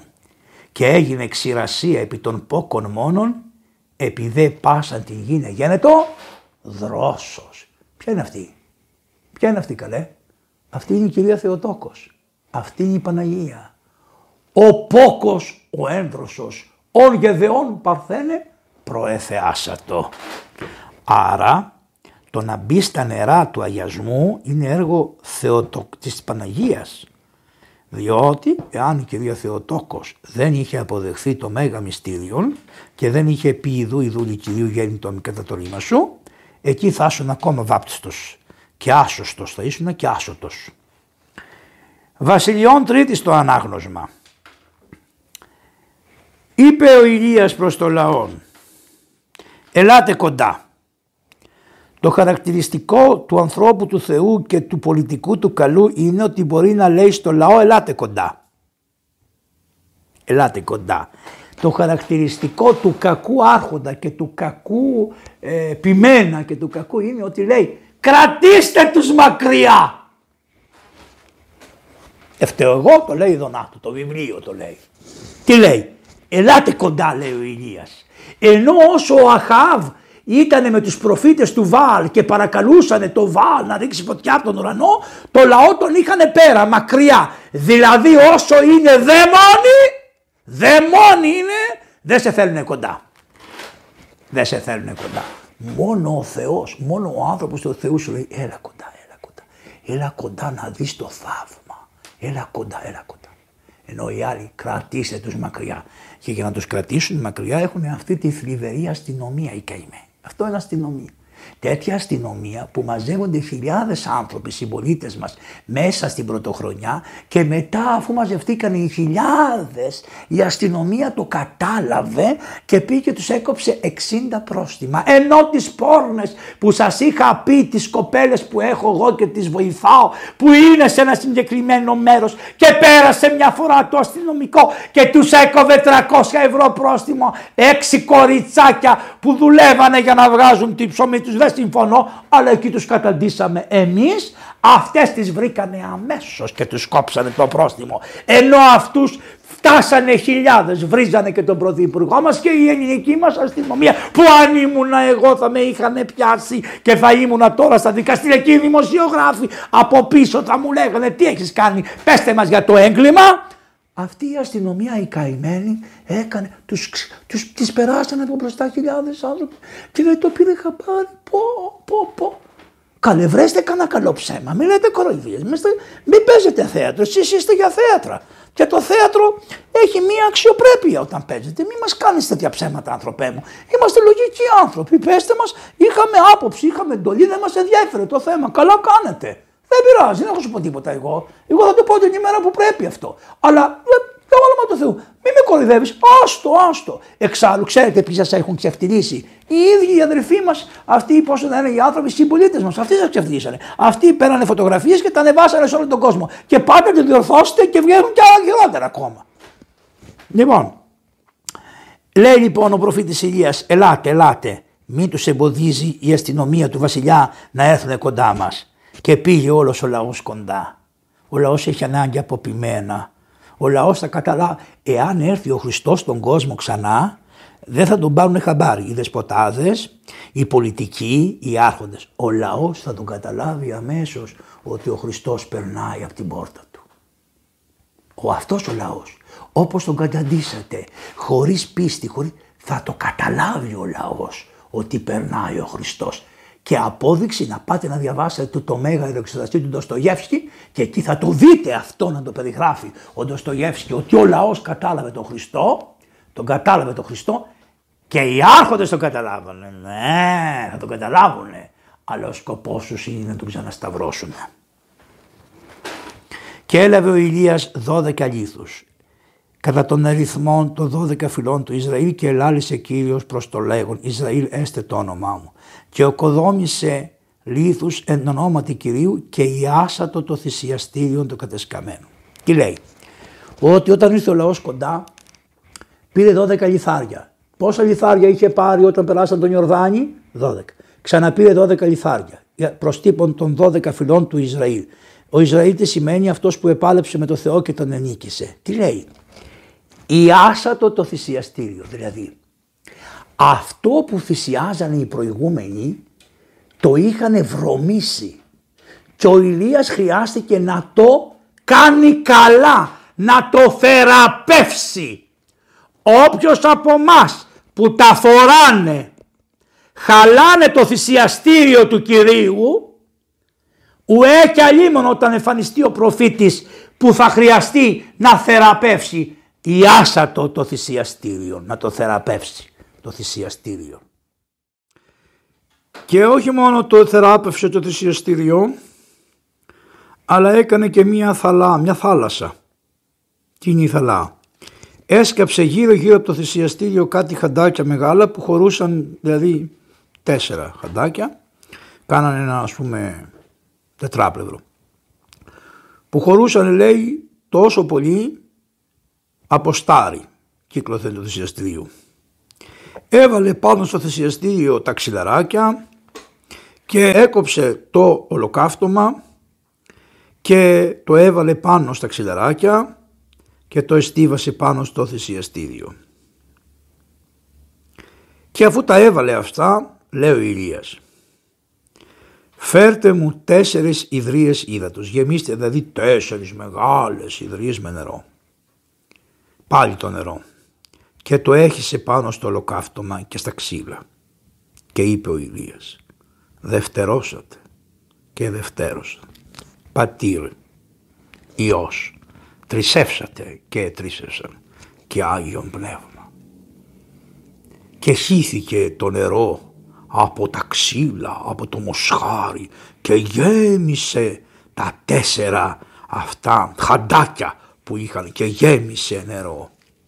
Και τότε σήκωσε τα μάτια του ο Ηλίας στον ουρανό και είπε «Κύριε αληθινέ, ζωντανέ, ο Θεός του Αβραάμ και του Ισαά και του Ιακώβ, επάκουσό με σήμερον εν πυρή, με φωτιά να με απακούσεις, επάκουσέ με εν πυρή. Και ας γνωρίζει ο λαός αυτός που προσκυνάει άλλους θεούς όπως τον κάναν οι άρχοντές του, ότι εσύ είσαι ο μόνος Κύριος, ο Θεός του Ισραήλ, εγώ δε είμαι δούλος σου. Και γι' αυτό τα κάνω όλα αυτά, ώστε να επιστρέψω την καρδιά του λαού αυτού πίσω από σένα. Εσύ να είσαι μπροστά και ο λαός να, να ακολουθεί εσένα. Και αμέσως έπεσε, πήρα από τον ουρανό και έφαγε. Τι έφαγε; Το ολοκαύτωμα, δηλαδή το μοσχάρι. Τα ξύλα και έφαγε και το νερό που ήταν μέσα στη θαλά και τους λίθους τους έκανε χώμα, τους έλειωσε το πύρ. Και τότε ο λαός γονάτισε και έπεσε με το πρόσωπο μπροστά στο Θεό και είπε αληθώς ο Θεός αυτός εστίν ο Θεός μας. Τι σημαίνει; Ότι όταν πέσει το πύρ το Άγιο, το άκτιστο αυτό πύρ του Χριστού μας, μέσα στο νερό που λέγεται νερό της βαπτίσεως και συναντηθεί η φωτιά με το νερό, το νερό αγιάζεται. Και γι' αυτό σαν αύριο το βράδυ σε όλη την αυτοκρατορία γινόντουσαν οι βαπτίσεις των Ορθοδόξων Χριστιανών, ευαπτίζοντο και λεγόταν φώτα. Και το βράδυ λοιπόν, επειδή βαπτίζονταν χιλιάδες άνθρωποι και κρατούσαν αναμένες λαμπάδες, Γι' αυτό αυτές τις αναμπάδες λαμπάδες φέρνανε πολύ φως μέσα στην πολιτεία παντού και το λέγανε φώτα. Και όχι απλώς φώτα που έκανε ο Παδιαμάντης και τη λέει φώτα, ολόφωτα, όχι απλώς φώτα, ολόφωτα. Οι άνθρωποι που ζουν στο σκοτάδι, οι άνθρωποι οι οποίοι πολεμούν τον Χριστό που είναι το μόνο φως, εγώ είμαι το φως του κόσμου. Μόνο αυτοί, αυτοί οι άνθρωποι δεν προκαταλάβουν αυτή τη χαρά των φώτων, καφώτα, τα ολόφωτα που περίγραψε ο, ο, ο, ο, ο, ο Είδατε λοιπόν ότι ο Θεός έριξε φωτιά από τον ουρανό και κατέκαυσε τα πάντα και έτσι ο Θεός απέδειξε ότι είναι ο μοναδικός Θεός για να τον ακολουθήσει ο λαός. Αυτό όμως έκανε ο Θεός στην Παλαιά Διαθήκη που ήθελε με το ζόρι, που ήθελε οι άνθρωποι να μην συμμιχθούν, όχι με το ζόρι, να μην συμμιχθούν και να τους, τους υποχρέωνε με τα θαύματα που έκανε να επιστρέφουν σε αυτούς ώστε σιγά σιγά σιγά να οριμάσουν και να του γεννήσουν αυτό το οποίο ήθελε για να ενωθεί, να ενωθεί με αυτήν και να του γεννήσει όλος ο Ισραηλιτικός λαός την κυρία Θεοτόκο και από την κυρία Θεοτόκο να γεννηθεί ο δεύτερο πρόσωπο της Αγίας Τριάδος, ο Κύριος Σιμών Ιησούς Χριστός, ο οποίος θα φανερωθεί μέσα στον Ιορδάνη και θα γίνει τριάδος η φανέρωσης της επόμενης ημέρας της 6 Ιανουαρίου που εορτάζουμε εμείς. Υπάρχει ακόμα μια προφητεία, μάλλον μια πράξη. Ο Ελισέος ο καημένος ζούσε στην περιοχή της Ιεριχούς. Η Ιεριχός ήταν μια πολιτεία που είχε πολύ κακά νερά, πολύ άσχημα νερά, πολύ άσχημα νερά. Τα νερά της ενώ ήταν πολύ άφθονα ήταν κακά, ακατάλληλα και όλος ο τόπος υπέφερε, δεν βλαστούσε τίποτα, οι άνθρωποι ήταν αρρωστιάριδες κτλ. Πήγανε λοιπόν οι άνδρες της πόλεως της Ιεριχώ, βασιλιών Τετάρτης στο ενάγνωσμα προς Ελισέο και του λένε ορίστε ενώ η πόλη μας είναι σε ωραίο τόπο φτιαχμένη, ενώ έχει νερά και τα λοιπά, τα νερά της είναι πονηρά, δηλαδή τι, τι σημαίνει πονηρός, ξέρετε πόνος. Ο πονηρός σημαίνει κόπος. Γιατί; Γιατί για να κάνεις το κακό πρέπει να κοπιάσεις. Το καλό είναι εύκολο. Και άρα αυτός που κάνει το κακό πονάει, βάζει πόνο, βάζει κόπο για να φτιάξεις το κακό, για να κάνεις το κακό. Α πούμε, θέλεις να πας, είσαι παντρεμένο και πάει να πας μια κυρία άλλη. Ου, να, πίκρες και τα λοιπά μέχρι να το καταφέρεις. Να πά, να φυλαχθείς από την γυναίκα σου. Θες να κλέψεις. Ου, άμα σε πιάσουν τα λοιπά. Δηλαδή το να κάνεις την αδικία, να κάνεις το κακό, ενώ σου φαίνεται ότι είναι εύκολο, είναι πάρα πολύ δύσκολο για να γίνει. Γι' αυτό λέγεται πονηρός. Γι' αυτό ο διάβολος, ο κακομοίρης, κοπιάζει, κοπιάζει πονηρός. Γι' αυτό μία φορά ότι Έλεγε ο, γερος, ο, γεροπαρφύρι, ο γεροπαΐσιος ότι πήγε ο διάβολος στο Θεό και του λέει σε παρακαλώ λέει Θεέ μου, μου επιτρέπεις να κάνω τη γένο κάτω. Λέει στο επιτρέπω παιδί μου πήγαινε κάτω. Αλλά κοπιάζεις και πονάς τσάμπα παιδί μου. Μην το κάνεις, αλλά άμα θες κάτω. Πήγε λέει ο Ευρωπαίσιο ο διάβολος και την έκαμε τη γύρω κάτω, μα έτσι, έτσι, έτσι, σήκωσε τα χόπια. Και αφού τα έκαμε έτσι, λέει ο Θεός, διάβολε παιδί μου, καλά τα έκανες. Τώρα θα πάω να σπείρω εγώ εκεί που ετάφτιαξες άνω κάτω εσύ για να τα διορθώσω όπως τα έκανα. Δηλαδή σε επέτρεψα να τα κάνεις άνω κάτω γιατί μου διευκολύνεις τον δρόμο. Όταν ο διάβολος κουράζεται, ο Θεός ξεκουράζεται για να κάνει το καλό του στον κόσμο. Ο διάβολος γι' αυτό λέγεται πονηρός, γιατί κοπιάζει ο καημένος. Και όσοι πάνε μαζί του κοπιάζουν και αυτοί και δέρουν τον αέρα. Μπορείς να χτυπήσεις τον αέρα, όχι. Ε, όλοι αυτοί δέρουν τον αέρα. Όσοι πολεμούν τον Χριστό δέρουν τον αέρα. Α το μάθουν αυτό. Και λέει ο Ελισέ, ναι ρε παιδιά να σας βοηθήσω. Φέρτε μου μία ιδρία άδεια, καινούρια και βάλτε μέσα αλάτι. Ιδρία καινήν, καινούρια δηλαδή, δηλαδή που να είναι ένα να έχει νερό μέσα και ρίξτε και αλάτι μέσα. Και το πήραν αυτό και βγήκε εκεί που ήταν οι πηγές των υδάτων και το έριξε αυτό το αλάτι μέσα στις πηγές και λέει «Τάδε λέγει Κύριος, ήαμε τα ύδατα τούτα». Τα θεραπεύω τα ύδατα. Ο Θεός τα θεράπευσε τα ύδατα και η άθητα είδατε έως της ημέρας ταύτης κατά το ρήμα ο ελάλησεν Ελισέ. Έτσι και το χέρι του ιερέως που μπαίνει μέσα στην κολυμβήθρα όταν γίνεται το βάφτισμα λέει ήαμε τα ύδατα του τα τά, θεραπεύει. Αυτές είναι μερικές από τις προφητείες που θα διαβαστούν και διάφορα κείμενα της Παραδιαθήκης που θα διαβαστούν στον Εσπερινό είναι λίγα και πολλά.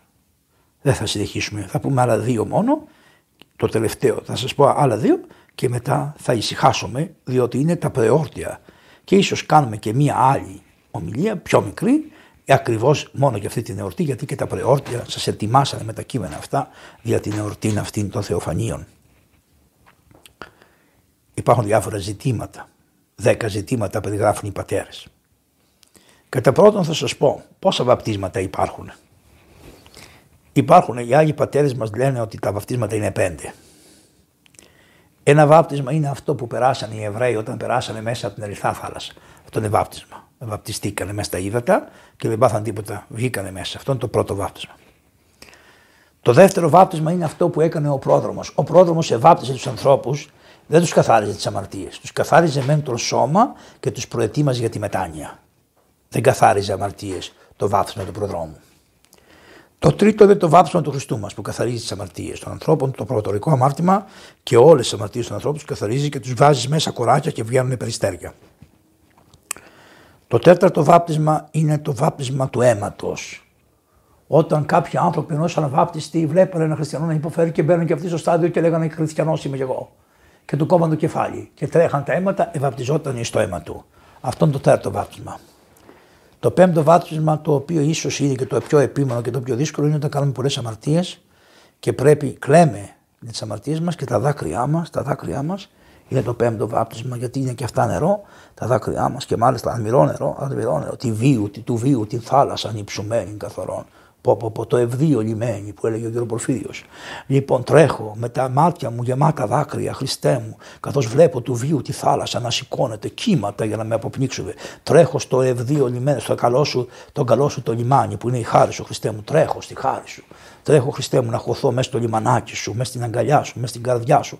Χριστέ μου να με αγκαλιάσεις, να με παρηγορήσεις, να με απομίσει και τα λοιπά και να με προστατέψεις από τόσους εχθρούς, ορατούς και οράτου εχθρούς Χριστέ μου. Σε παρακαλώ.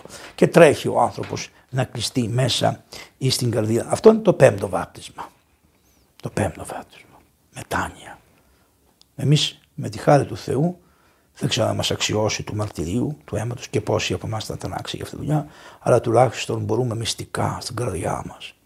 Είπε ένα ωραίο γερο Πορφύριο μια μέρα, μου είπε, να σου πω, μου λέει, όταν θα γεράσεις, μου λέει, επειδή θα έχεις προστάτη, θα τη σηκώνεσαι να πας να κατουράς δύο-τρεις φορές τη νύχτα. Λοιπόν, εγώ έλεγα τότε, επειδή 18 χρονών, μου λέει τόσο εδώ. Λοιπόν, τώρα είμαι 60 χρονών, 61. Οπότε πολλές φορές τη νύχτα, ε, σηκώνομαι κανένα δύο φορές τη νύχτα για να πάω στο τουαλέτα. Τι μου είπε; Εκμεταλλεύσου ότι ξύπνησες και κάνε προσευχή τη νύχτα για το Θεό, στο Θεό, για τον κόσμο και για σένα. Όταν κοιμάσαι συνέχεια δεν σου λέω να ξυπνήσεις. Αλλά αφού ξύπνησες στις δύο τη νύχτα, πάρ το κομποσκίνη σου και κάνε ένα κομποσκίνη υπέρ του κόσμου. Αφού σε ξύπνησε η ασθένεια του σώματος. Κάνε ένα κομποσκίνη υπέρ αναπαύσεω των πεθαμένων. Κάνε ένα κομποσκίνη. Και αν δεν μπορείς, και αν έχεις τη δύναμη σε ξαναπάρω ύπνο, γλάρωσε και κρατήσουμε την προσευχή και γλάρωσε και κοιμήσου. Πόσο σοφία είχε. Ακόμα και τη στιγμή αυτή που είναι ησυχία, νύχτα, ησυχία, που όλα καταλαγιάζουν, που μπορεί ο διάβολος να δουλεύει πολύ περισσότερο τη νύχτα από ό,τι δουλεύει το πρωί. Λοιπόν, προσευχή σου για όλα τα όντα και για σένα να σε συγχωρέσει ο Θεός μας. Λοιπόν, όταν η αμαρτία παραέγινε, προσιάζεται ο Θεός σε έναν άνθρωπο που το λέγανε Νόε και του είπε να φτιάξει την Κιβωτό. Έφτασε στην Κιβωτό και έβαλε μέσα τα ζώα. Τα μεν ζώα τα άγρια έβαλε από ένα ζευγάρι. Τα ήμερα ζώα έβαλε από 7 ζευγάρια. Μπήκανε μέσα. Πήρε ένα ξύλο, το χτύπησε, το τάλαντο, το τάλαντο, τα ακούσαν τα ζώα και από όλα τα μέρη ήρθαν τα ζώα και μπήκαν μέσα. Φιλιώσανε τα λιοντάρια, φιλιώσαν τα κατσίκια μαζί με τα λιοντάρια, φιλιώσαν οι ελέφαντες, μπήκαν όλοι μέσα στην Κιβωτό, θηρία, ξεθυρία κτλ. Και τα πουλιά. Μπήκαν τα κοράκια, μπήκαν τα περιστεράκια, μπήκαν όλοι μέσα. Ο κόσμος τον έβλεπε που έχτιζε την Κιβωτό και λέγανε Ο γερονό χτίζει και τρελάθηκε τελείω. Λέει παιδιά μετανοήστε γιατί θα έρθει το τέλος μας. Ω, δεκαημένα του λέει σιγά. Και όταν ήταν διορισμένος καιρός, είπε ο Θεός, πάρε τη γυναίκα σου, πάρε τα τρία σου παιδιά και τις τρεις νυφάδες σου, έξι και δύο, οχτώ και μπείτε μέσα στην κυβωτό και σφάλισε την πόρτα. Και σφάλισε την πόρτα. Και ο Θεός άρχισε να βρέχει. 40 μέρες και 40 νύχτες. Και οι άνθρωποι τρέχανε και χτυπάγανε την κυβωτό. Άνοιξέ μας. Άνοιξέ μας. Άνοιξε, άνοιξε, γιατί δεν ανοίγεις. Δεν άνοιξε. Δεν άνοιξε. Πνιγήκανε, καταστράφηκε το γένος όλο. Τι γένος ήταν, να σαν και εμάς, πύργος. Τέτοια κατάσταση, αμαρτίες, αμαρτίες, αμαρτίες, αποστασία, ανομία, ύβρις προς το Θεό, ύβρις, ύβρις προς το Θεό. Αλλά όχι μόνο προς το Θεό, εξύβριση της υπάρξεώς μας του ιδίου μας του εαυτού εξύβρισης. Εξυβρίζουμε τον εαυτό μας δηλαδή. Πώς να σου πω, άμα δούμε τον εαυτό μας τον καθρέφτη, ούτε αυτόν δεν τιμούμε. Για όνομα του Θεού. Έτσι λοιπόν, μετά από 40 μέρες, σταμάτησε η βροχή. Και μετά από δύο-τρεις μήνες κάθισε κυβωτό πάνω σε ένα βουνό που λέγεται Αραράτ. Αλλά το νερό ήταν ακόμα στη γη, έκανε πολύ καιρό να υποχωρήσει. Τότε λοιπόν άνοιξε το παραθυράκι που είχε απάνω απάνω ο Νόε και πήρε ένα κοράκι και το έστειλε. Και βγήκε έξω το κοράκι. Και δεν ξαναγύρισε γιατί βρήκε πτώματα να επιπλέον και καθόταν πάνω και έτρωγε. Η μίγα θα πάει πάνω στα... Το κοράκι θα πάει πάνω στα ψοφίμια ο υβριστής άνθρωπος του Θεού θα πάει πάνω στα, να μην πω τη λέξη γιατί συγχυζόσαστη που λέω κακές λέξεις, πάνω στα βρωμερά πτώματα του διαβόλου θα πάει να κάθεται. Το κοράκι τι χρώμα έχει, μαύρο, σκότος. Γι' αυτό οι αρχαίοι Έλληνες όταν θέλανε να σε στείλουν στο, δεν σε λέγανε στο τέτοιο, που σε λέγανε, εσκόρακα. Α στον κόρακα, το λένε και μέχρι σήμερα. Οι αρχαίοι Έλληνες, η χειρότερη βρισιά τους ήταν Α στον κόρακα. Ποιος είναι ο κόρακας, Ποιος είναι ο μαύρος κόρακας, ο διάβολος. Και θα σας πω πώς λέγανε τα αυτοκίνητα οι κομμουνιστές που παίρνανε αθώους ανθρώπους, που τους ρουφιανεύανε οι συνάδελφοί τους και τα λοιπά. μεταξύ αυτών και τον Άγιο Ιατρό τον Λουκά. Πώς λεγόταν το αυτοκίνητο που τους βάζαν μέσα στην κλούβα; Μαύρος κόρακας. Το αυτοκίνητο της Κα Γκε Μπε που ήταν και μαύρο και που τους βάζαν τους ανθρώπους αθώους και ενόχους μαζί και τους πηγαίνανε στα αρχιπέλαγα και από εδώ, γκούλαγκ και από εδώ από εκεί, διότι μας κάνετε πολύ τους αγγέλους και τους Αγίους και εσείς και τα έχετε ξεχασμένα βλέπω και μας τρέφετε με τροφές. Λοιπόν, αυτή το αυτοκίνητο αυτό που πήγε ο Άγιος Λουκάς μας ο ιατρός γιατί λοιπόν λεγότανε, λεγότανε, πώς λεγότανε, μαύρος κόρακας. Έτσι λοιπόν το κοράκι δεν γύρισε πίσω. Μετά από λίγο καιρό ανοίγει πάλι το πορτάκι και στέλνει ένα περιστέρι. Το περιστέρι πήγε και ξαναγύρισε και όπως ξαναγύρισε χτυπάει τουκ τουκ τουκ τουκ το πορτάκι. Το ανοίγει το περιστέρι, επειδή δεν κάθεται πάνω στη βρωμιά, είναι καθαρό. Γι' αυτό είπε ο κύριος να είστε φρόνιμοι όσοι οι περιστερές και ακέραιοι, σαν τις περιστερές να είστε. Είναι φρόν, καθαρό, καθαρό, άσπρο, ωραίο, καθαρό, ερωτιάρικο, αγαπάει πολύ. Κάνει παιδιά, τα αγαπάει τα παιδιά του, τα φροντίζει, καθαρίζει τη φωλιά του. Περιστεράκι μου. Και έχει και αγάπη με τον περιστέρο. Ωραία. Και όλη την ημέρα. Λοιπόν, αυτό το περιστεράκι. Λοιπόν, τι κάνει, τι κάνει, τι κάνει. Παίρνει λέει το χέρι του και έρχεται το περιστέρι και κάθε στο χέρι του Νόε. Και το παίρνει ο Νόε λέει και το βάζει στον κόρφο του το περιστέρι. Αυτό είναι το Άγιο Πνεύμα, μάτια μου. Όταν θα σου έρθει το Άγιο Πνεύμα, εν είδη περιστεράς, γι' αυτό το λέμε τώρα αυτό, γιατί το Άγιο Πνεύμα παρονθιώστηκε εν είδη περιστεράς. Όταν θα σου έρθει το Άγιο Πνεύμα, όχι σαν περιστέρι, μην το αφήσεις μάτια μου να το, να, να το βάλεις στην καρδιά σου, να το πάρεις να το βάλεις στην καρδιά σου.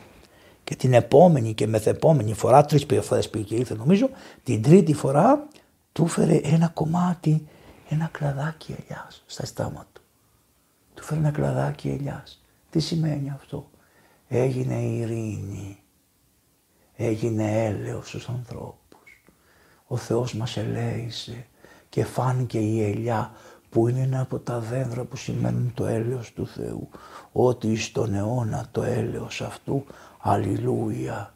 Και το αυτό το κλαδάκι είναι γι' αυτό όταν διαβάζουμε την ευχή της βαπτίσεως που αγιάζουμε το εξορκιστικό αυτό έλεο, το λαδάκι, λέμε ότι όπως ακριβώς το κάρφος, αυτό είναι σαν ένα καρφάκι ήταν από κλαδάκι, το κάρφος της περιστεράς, έτσι με αυτό το λάδι γίνεται έλεος, σπάει το μεσότυχο ανάμεσα στο Θεό και στον άνθρωπο, δια του Ιησού Χριστού και αλήφεται ο άνθρωπος από αυτό το έλεος και αλήφεται εδώ ολόκληρος ο άνθρωπος, τα μετάφρενα εδώ πίσω, τα αυτιά του, το στοματάκι του, οι σωσμοί ευωδίες στο στόμα, την καρδιά, τα πόδια του πατίνε πάνω όφεων και σκορπίων και επιπάσαν τη δύναμη του εχθρού και ύστερα ο άνθρωπος, ο νονός του αλήφη, αυτό το κάνει η Εκκλησία. Μέχρι εκεί και ο άλλος ο νονός που κι αυτός είναι λαϊκός αλλά ανήκει στην Εκκλησία και διακονεί στο βάπτισμα, εξαιρετική διακονία το βάπτισμα. Και γι' αυτό αν δεν έχει βαπτίσει ο χριστιανός δεν του γίνανε οι παλαιοί τα πόδια και τα χέρια όταν πέθαινε, αλλά τον πηγαίνανε με δεμένα χέρια. Και αν ο χριστιανός είχε βαπτίσει, καλούσε ο ιερεύς το βαπτισμένο και του λέγε «Παιδί μου, εσύ είσαι είναι νουνός σου ο πεθαμένος, νουνά σου και έλεγε αυτός ναι. Ωραία, έλα παιδί μου, αφού είσαι έκαμε ένα καλό, ό,τι καλά να κάνετε στον κόσμο, δεν πάει να ταΐσετε, δεν πάει να ποτίσετε, δεν πάει να κάνετε λιμοσύνες, όλα καλά είναι και αυτά, αλλά αν δεν βαφτίσεις, δεν κάνεις ένα χριστιανό, τότε δεν έχεις λύσει τα χέρια σου. Και θα πας στο Θεό με δεμένα χέρια και θα σου πει καλά, έκαμε ένα χριστιανό, έκαμε σε ένα χριστιανό. Γι' αυτό η Εκκλησία είχε παράδοση, πήγαινε το βαφτιστήρι και έγινε τα χέρια του νονού, του νονού και πήγαινε ο νονός με λιμένα χέρια στο Θεό. Γιατί του έλεγε να μην τον εμποδίζει και τα πόδια, να μην τον εμποδίζει να τρέξει κάτι στο Θεό, διότι όταν ζούσε είχε το νου του στο Θεό και όχι μόνο είχε το νου του στο Θεό, αλλά έδωσε την πίστη και σε άλλον άνθρωπο. Αυτό το έλεον που χρησιμοποιούσαμε στη βάπτιση, το εξορκιστικό έλαιο αυτό, η μαμά, οι παλαιές μανάδες το κρατούσαν με τα βαπτιστικά των παιδιών και του το δίνανε. Όταν πέθανε ο χριστιανός και του ρίχναμε από πάνω αυτό το καντήρι με το λάδι που ρίχνετε τώρα, φέρνανε το λάδι το υπόλοιπο της βαπτίσεως και το ρίχνανε από πάνω σε τύπο σταυρού. Τι σημαίνει αυτό, ότι είχε μνήμη θανάτου συνεχώς και ότι το υπόλοιπο του αγιασμένου αυτού ελαίου σε ξαναέλουσε με το λάδι και ξαναπήγαινε και πήγαινε πάλι στον Χριστό με μια μνήμη της βαπτίσεως που στεκόσουν ενώπιον του, με μια μνήμη της βαπτίσεως. Γι' αυτό φιλούσανε το εξορκιστικό λάδι. Τώρα δεν ξέρω αν τα ξέρετε κιόλας να μην πω και συνάδελφοί μου, η λέξη συνάδελφος, να πω γιατρής, να μην πω παπάδες, οι παπάδες τα ξέρετε. Πάει και αυτό. Και πάμε τώρα, άρα λοιπόν είδατε και πάμε τώρα σε κάτι άλλο πάρα πολύ ωραίο και τελειώνουμε. Είδατε λοιπόν ότι η περιστερά, γι' αυτό παρουσιάζεται η περιστερά στην βάπτιση. Και πάμε τώρα στο τελευταίο, το οποίο δεν το ξέρετε αυτό, δεν το έχετε ακούσει ίσως ποτέ, δεν το έχετε προσέξει στην Παλαιά Διαθήκη. Ο Δαβιδάκος, όπως είχαμε πει, έχουμε πει την ιστορία του Δαβίδ. Τελευταία ομιλήσαμε για τον Δαβίδ, μια μεγάλη ομιλία που έκαναμε για τον Άγιο Δαβίδ και πάλι δεν είπαμε τίποτα. Ακροθυγός ήταν τα πράγματα. Λοιπόν, ο Δαβιδάκος προτού να πεθάνει, του κάνανε μια επανάσταση πάλι ένας γιος του εκτός των Αβεσσαλόμ και ήθελε να γίνει αυτός βασιλιάς. Και πάει τότε η μάνα ο βασιλιάς, όπως ξέρετε, είχε αγαπήσει μία κοπέλα που για το χατήρι της σκότωσε τον άντρα και τα λοιπά. Τα έχουμε πει αυτά. Λοιπόν, και αυτή μετά το πρώτο παιδί που του χάρισε, μετά το πρώτο του παιδί πέθανε. Το δεύτερο παιδί που του χάρισε ήταν ο Σολομών. Ο Σολομών λοιπόν της έταξε αυτός ο βασιλιάς, της ορκίστηκε ως το όνομα του Θεού ότι εμένα θα με διαδεχθεί ο γιος σου ο Σολομών στον θρόνο. Έτσι λοιπόν αυτή η γυναίκα έτρεξε και πήγε στον, στον, ε, στον Δαβίδ και του λέει ότι θα μου σκοτώσουν το παιδί αυτή που θέλουν να πάρουν τη βασιλεία σου και δεν θα μου το τιμήσουν το παιδί. Και ο Δαβίδ οργίστηκε και καλεί τον προφήτη τον Νάφαν που είναι βλέπον. Βλέπον. Ο προφήτης είναι βλέπον. Έχει τη χάρη του Αγίου Πνεύματος. Καλεί τον αρχιερέα, καλεί και τον αρχιστράτηγο και τι του λέει πάρτε το γαϊδούρι μου το προσωπικό μου, πάρτε το Σολομώντα, ανεβάστε τον πάνω στο γαϊδούρι μου και πηγαίνετε τον στην τάδε πηγή του ύδατος Καθίστε να το διαβάσουμε μέσα από την Παλαιά Διαθήκη, είναι ωραίο. Λοιπόν, συγγνώμη λίγο, πάρτε τον. ο Σολομών. Λέει λοιπόν, καλέστε μου τον ιερέα Σαδόκ, τον προφήτη Νάθαν και τον Βεναΐα, γιο του Ιωεδά. Και τους είπε, πάρτε μαζί σας τους δούλους, ανεβάστε το Σολομώντα στο μουλάρι μου, όχι, και κατεβάστε το στη πηγή γυχών. Εκεί θα τον κάνετε ένα καλό μπανάκι, θα τον πλύνετε και μετά αφού τον πλύνετε θα βγάλει το αγιασμένο λάδι και θα τον χρήσει βασιλέα. Λοιπόν, η βάπτισή σας και το χρήσμα σας σας κάνει βασιλείς ενώπιον του Θεού. Σας κάνει κληρονόμους της βασιλείας του. Ο Δαβίδ το προφήτευσε αυτό με τον τύπο αυτό. Ποτέ δεν κάνανε μπάνιο. Δεν τους βάζανε ποτέ, δεν τους πηγαίνανε ποτέ σε μια πηγή για να τους κάνουν βασιλείς. Τους φωνάζανε. Στο... Ενώ ο Δαβίδ είπε για τον Σολομώντα επειδή απόγονος του Σολομώντα θα είναι ο Χριστός μας και επειδή ο Χριστός ο Θεός του είπε ότι θα βασιλεύσει η γενεά σου και του είπε ότι θα γίνει και ο βασιλεύς ενώ ζούσε ο Δαβίδ προφήτευσε τον τρόπο με τον οποίο θα ανακηρυχθεί βασιλεύς της καρδιάς των ανθρώπων και θα εγχριστώνεται ο κάθε άνθρωπος με το μπάνιο μέσα στο νερό βαπτίστη μέσα στο νερό, πλήθηκε μέσα στο νερό, επλήθησε τον διαμαρτίες του και μετά ε, τον έχρισαν με το Άγιο με το Άγιο χρήσμα, το χρήσμα που είχε ο προφήτης και τον έκανε βασιλέα.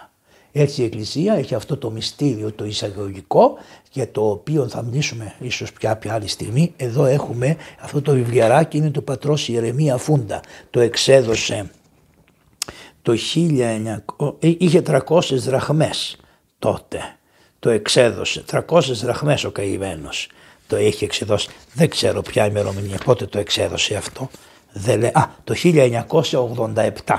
Θα σας κάνω μία ομιλία από αυτό κάποια στιγμή και θα σας πω για το Άγιο Βάπτισμα και για την, και για την αυτήν καθ' αυτήν την εορτή των Θεοφανίων. Τώρα είπαμε όλα τα προεισαγωγικά. Και για να τελειώσουμε, ε, τελειώνουμε τώρα, λέμε το εξής μια άλλη, ένα άλλο γεγονός το οποίο έγινε στον Ιορδάνη, όπως σας είπα ο Ελισέος ο προφήτης είχε προφητάκια, είχε μαθητές. Οι μαθητές του λοιπόν ζούσαν μαζί ε, κοινοβιακά και είχαν ένα, ένα, ένα σκεπάρνι, ένα, πράγμα, ένα σκεπάρνι είχαν, ε, το οποίο ήταν το σκεπάρνι, ξέρετε, είναι ένα ξύλο και έχει από εδώ σίδερα αυτό. Να το σκεπάρνι, το βλέπετε, σκεπάρνι. Από εδώ σκάβει, από εκεί σκάβει και εδώ είναι το ξύλο περασμένο. Λοιπόν, και όπως ο, ο μαθητής απρόσεστα κάνει έτσι, του φεύγει το σκεπάρνι, δεν είχε στερεωθεί καλά και πάει και πέφτει μέσα στον Ιορδάνη και εσείς δεν το ξέρετε, δεν το καταλαβαίνετε αυτό, αλλά ένας σιδερένιο αντικείμενο για μια κοινότητα της εποχής εκείνης αλλά και της εποχής αυτής στο Καμερούν. Λοιπόν, ε, να σταματήσεις Μόσχελε να λες ότι μετάλλαξε το Καμερούν, να βρείτε άλλο όνομα, διότι δεν δέχομαι να λες για το Καμερούν τίποτα. Λοιπόν, ε, γιατί δεν μ' αρέσει.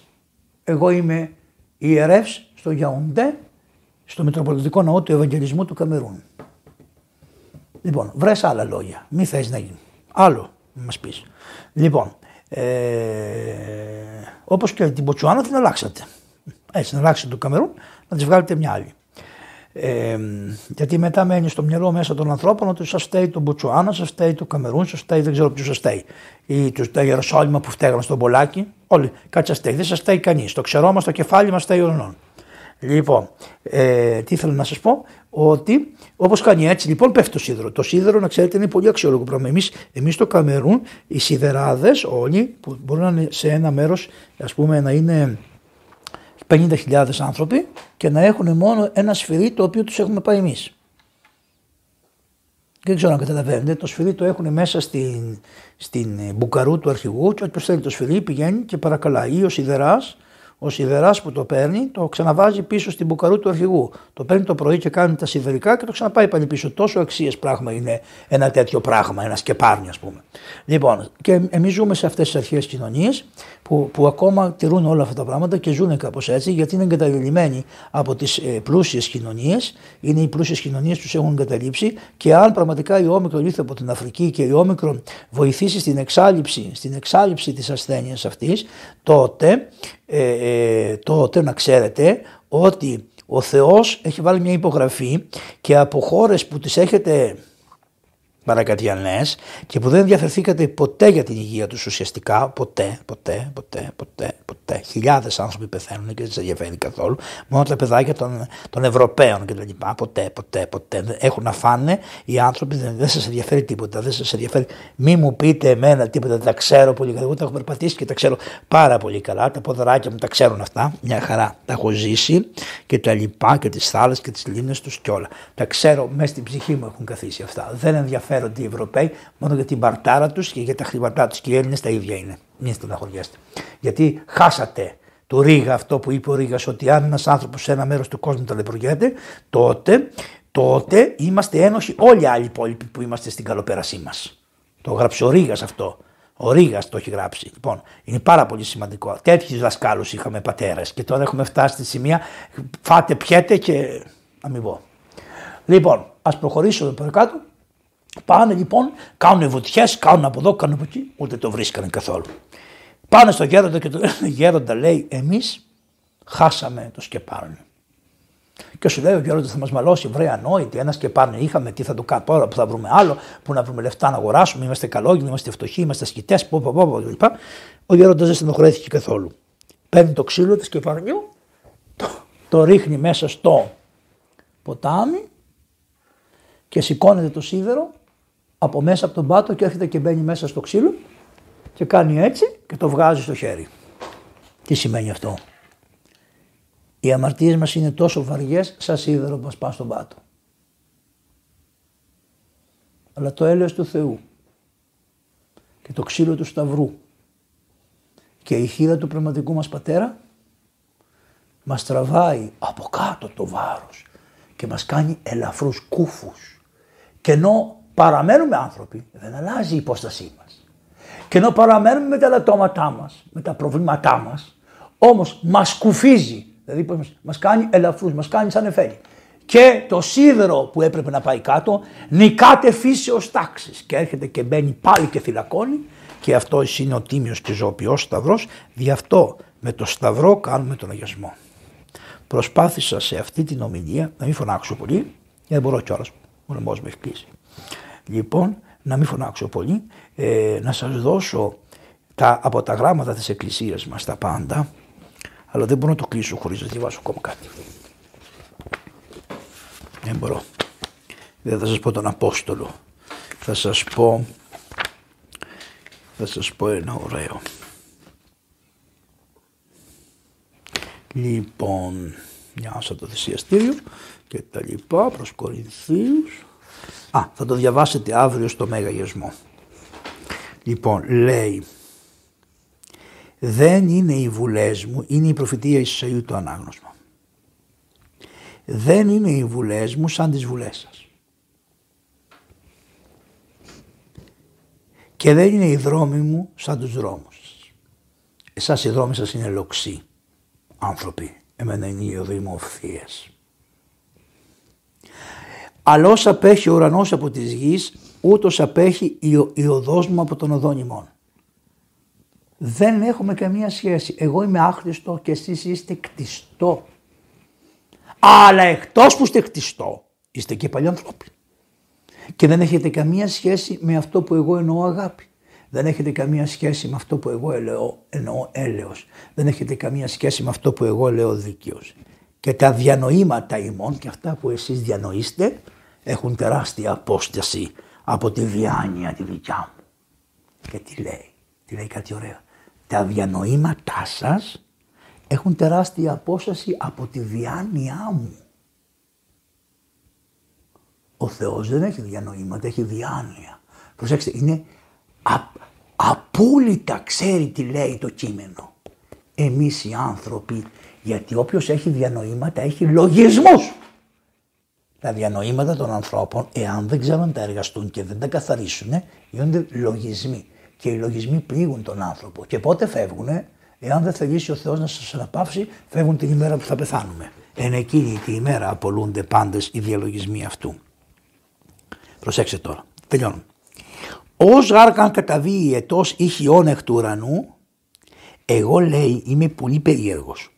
Είμαι σαν να βγει βροχή και χιόνι και από τον ουρανό να πέσει και να μην δεν θα γυρίσει πίσω η βροχή και το χιόνι εάν δεν μεθύσει τη γη και δεν την κάνει να εκβλαστήσει και να δώσει σπέρμα το σπύροντι και άρτον εις βρόσιν. Δηλαδή όπως η βροχή πέφτει και τα κάνει όλα και τα παράγει και τα γεμίζει τη γη και η γη χορταίνει νερό και παράγει και τα λοιπά, έτσι είναι ο λόγος μου, ο οποίος όταν βγει από το στόμα μου δεν θα γυρίσει πίσω μου κενός, δηλαδή είπα εγώ να γίνει κάτι. Δεν θα γυρίσει ο λόγος μου πίσω άδειος, κενός, όχι. Θα γίνουν όλα όσα θέλησα.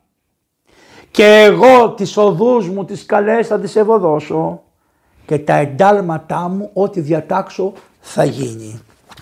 Εάν γάρα εφροσύνη εξελεύσεστε, εν χαρά διδαχθήσεστε. Εάν λέει βγείτε με χαρά, με εφροσύνη, θα σας διδάξει η χαρά σας.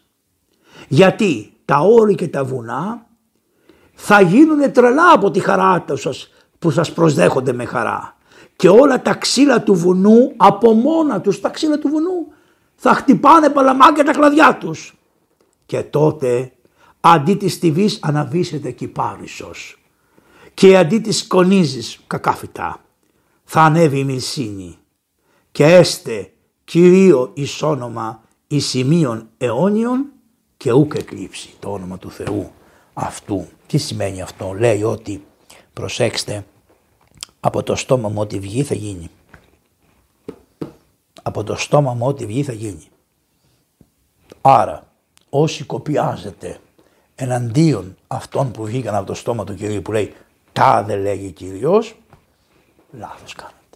Πρώτον σας περιμένει ο λάκκος του τάφου, όπως μας περιμένει όλους μας. Αλλά μετά από αυτό είναι και κρίσεις. Και η κρίση ανήλεος για τον μη δείξαντα έλεος.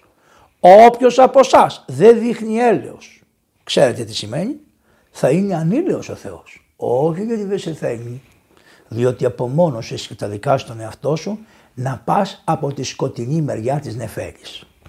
Καλά θεοφάνεια και καλά επιφάνεια. Ευχαριστώ πολύ και σένα που κοπιάζεις να τα πάρεις.